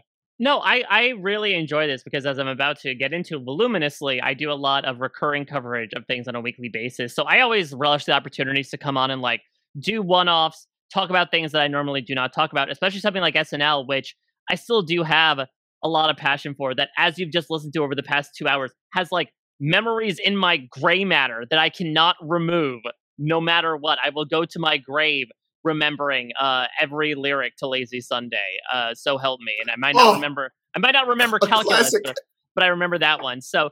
And this was a true pleasure. It was so great to to meet all of you, uh, Jon. What you, what you and all have done with this network. I know that I had the pleasure of getting to meet you in person uh, this past year at an event, and to see what you've done, like, is nothing short of remarkable. Uh, I know firsthand, like how Remarkable. how tough it is to get a podcast network going, to get so many voices involved, so talented as the people I'm talking to now, as well as the ones that are appearing on all your other podcasts. So congratulations. Thank you. So Thank you. that being said, I I do a lot of stuff uh, from a podcast perspective. I do at this moment from a I do scripted and reality TV uh, recaps from scripted television on post show recaps, which you can access at postshowrecaps.com. I am covering The Last of Us, one of the red hot Ooh. shows at the moment. Uh, I am Great one of the yeah, I, it's a great game. It's been a great show so far as well. Uh, I am one of the first of us talking The Last with Us with uh, one of my great friends, Grace Leader. We're talking every Sunday night as soon as the episode drops. Uh, been really successful so far. We were in the top 25 for TV and film last week. We were like number three on After Show on Apple, Podcasts. So I'm incredibly grateful to everyone out there who has uh, opened their ears and allowed us to crawl into them, much like a nice fungal root. Uh, I am also covering The Legend of Vox Machina, which is a critical role animated adaptation of their hit Dungeons and Dragons actual play podcast. Just started season two this past week. I podcast with an out and out DM. He does it professionally. He loves Critical Role. We get to gab about D uh, and D. What's different? What's the same? Uh, that's a really fun time. And then coming up in this next month, I'm going to start getting into the space shows. Star Trek Picard's returning for its final season. Uh, we have the Mandalorians coming up in March as well. So all that is happening. I also do a podcast called Lost Down the Hatch that previously recapped every episode of Lost. Now we're on to Heroes season one. Speaking of NBC, uh, so lots of stuff happening there. But then we come to reality TV, which I do a lot of whenever it is in season. First off, I'm a podcaster of reality TV right now, covering Tough as Nails on CBS, the one CBS reality shows that showcases for once in a, uh, in a while, like uh, no influencers, just hardworking random Americans that you might find fixing your telephone pole outside are in the hunt for two hundred thousand dollars. When Survivor ends up coming back in March first, uh, I have done interviews with all the contestants before they went out and played in Fiji, and those will be up as well in my writing and podcast form. I'm a writer at parade.com, and I get the opportunity to interview so many different celebrities, uh, so many different reality TV contestants. I think I have an article coming out in a couple of weeks with Mark Summers of Double Dare. Uh, back in the day, he has a new podcast coming out, so I get to talk with Mark freaking Summers. It's a I have an absolutely wild job. You can catch up on all the things I'm doing there, and I'm sure much more, many more of these guesty spots all over the internet at a Mike Bloom type on all social media platforms. That was a beautiful plug. That was. Oh, thank you. No, I've. I've, I've gotten used expert. to it because every time I've come onto this, I've had to go through the entire list. So it's just become like a rote speech, like I'm the, the robot being fed just information to say. Yeah. Uh, well, Mike, it was an absolute honor to have you on the show tonight, and I hope you'll come back again. So, uh, yeah. looking forward to uh, that. And let me just make one more plug, uh, if you don't mind, listeners, which is I'd like to plug our SNL stories from last week, which is a great conversation with Neil Levy, who happens to be the cousin of Lorne Michaels. And back in the day in 1975, he Lorne brought his cousin along to sort of uh, help and be an assistant, and then eventually an extra on the show. He becomes a writer and then a talent coordinator. He's actually the one who really pushed hiring Eddie Murphy on the show, so he talks about that wow. a lot. It was a you know, and this is uh, relationship with Jean Doumanian and Dick Ebersol. It was a fascinating conversation with Neil Levy, which you can check out in your podcast feeds right now. So I wanted to plug that for you uh, to see everything that we have going on. You can subscribe to the podcast on YouTube, Apple Podcast, Spotify, wherever you get your podcasts, and also find us on social media at the SNL Network on Facebook, Twitter, TikTok, and Instagram. All right, for TJ Randolph, Rebecca North, and the great Mike Bloom, my name is Jon Schneider from the Saturday Night Network. We will see you next time, everybody. Have a good one.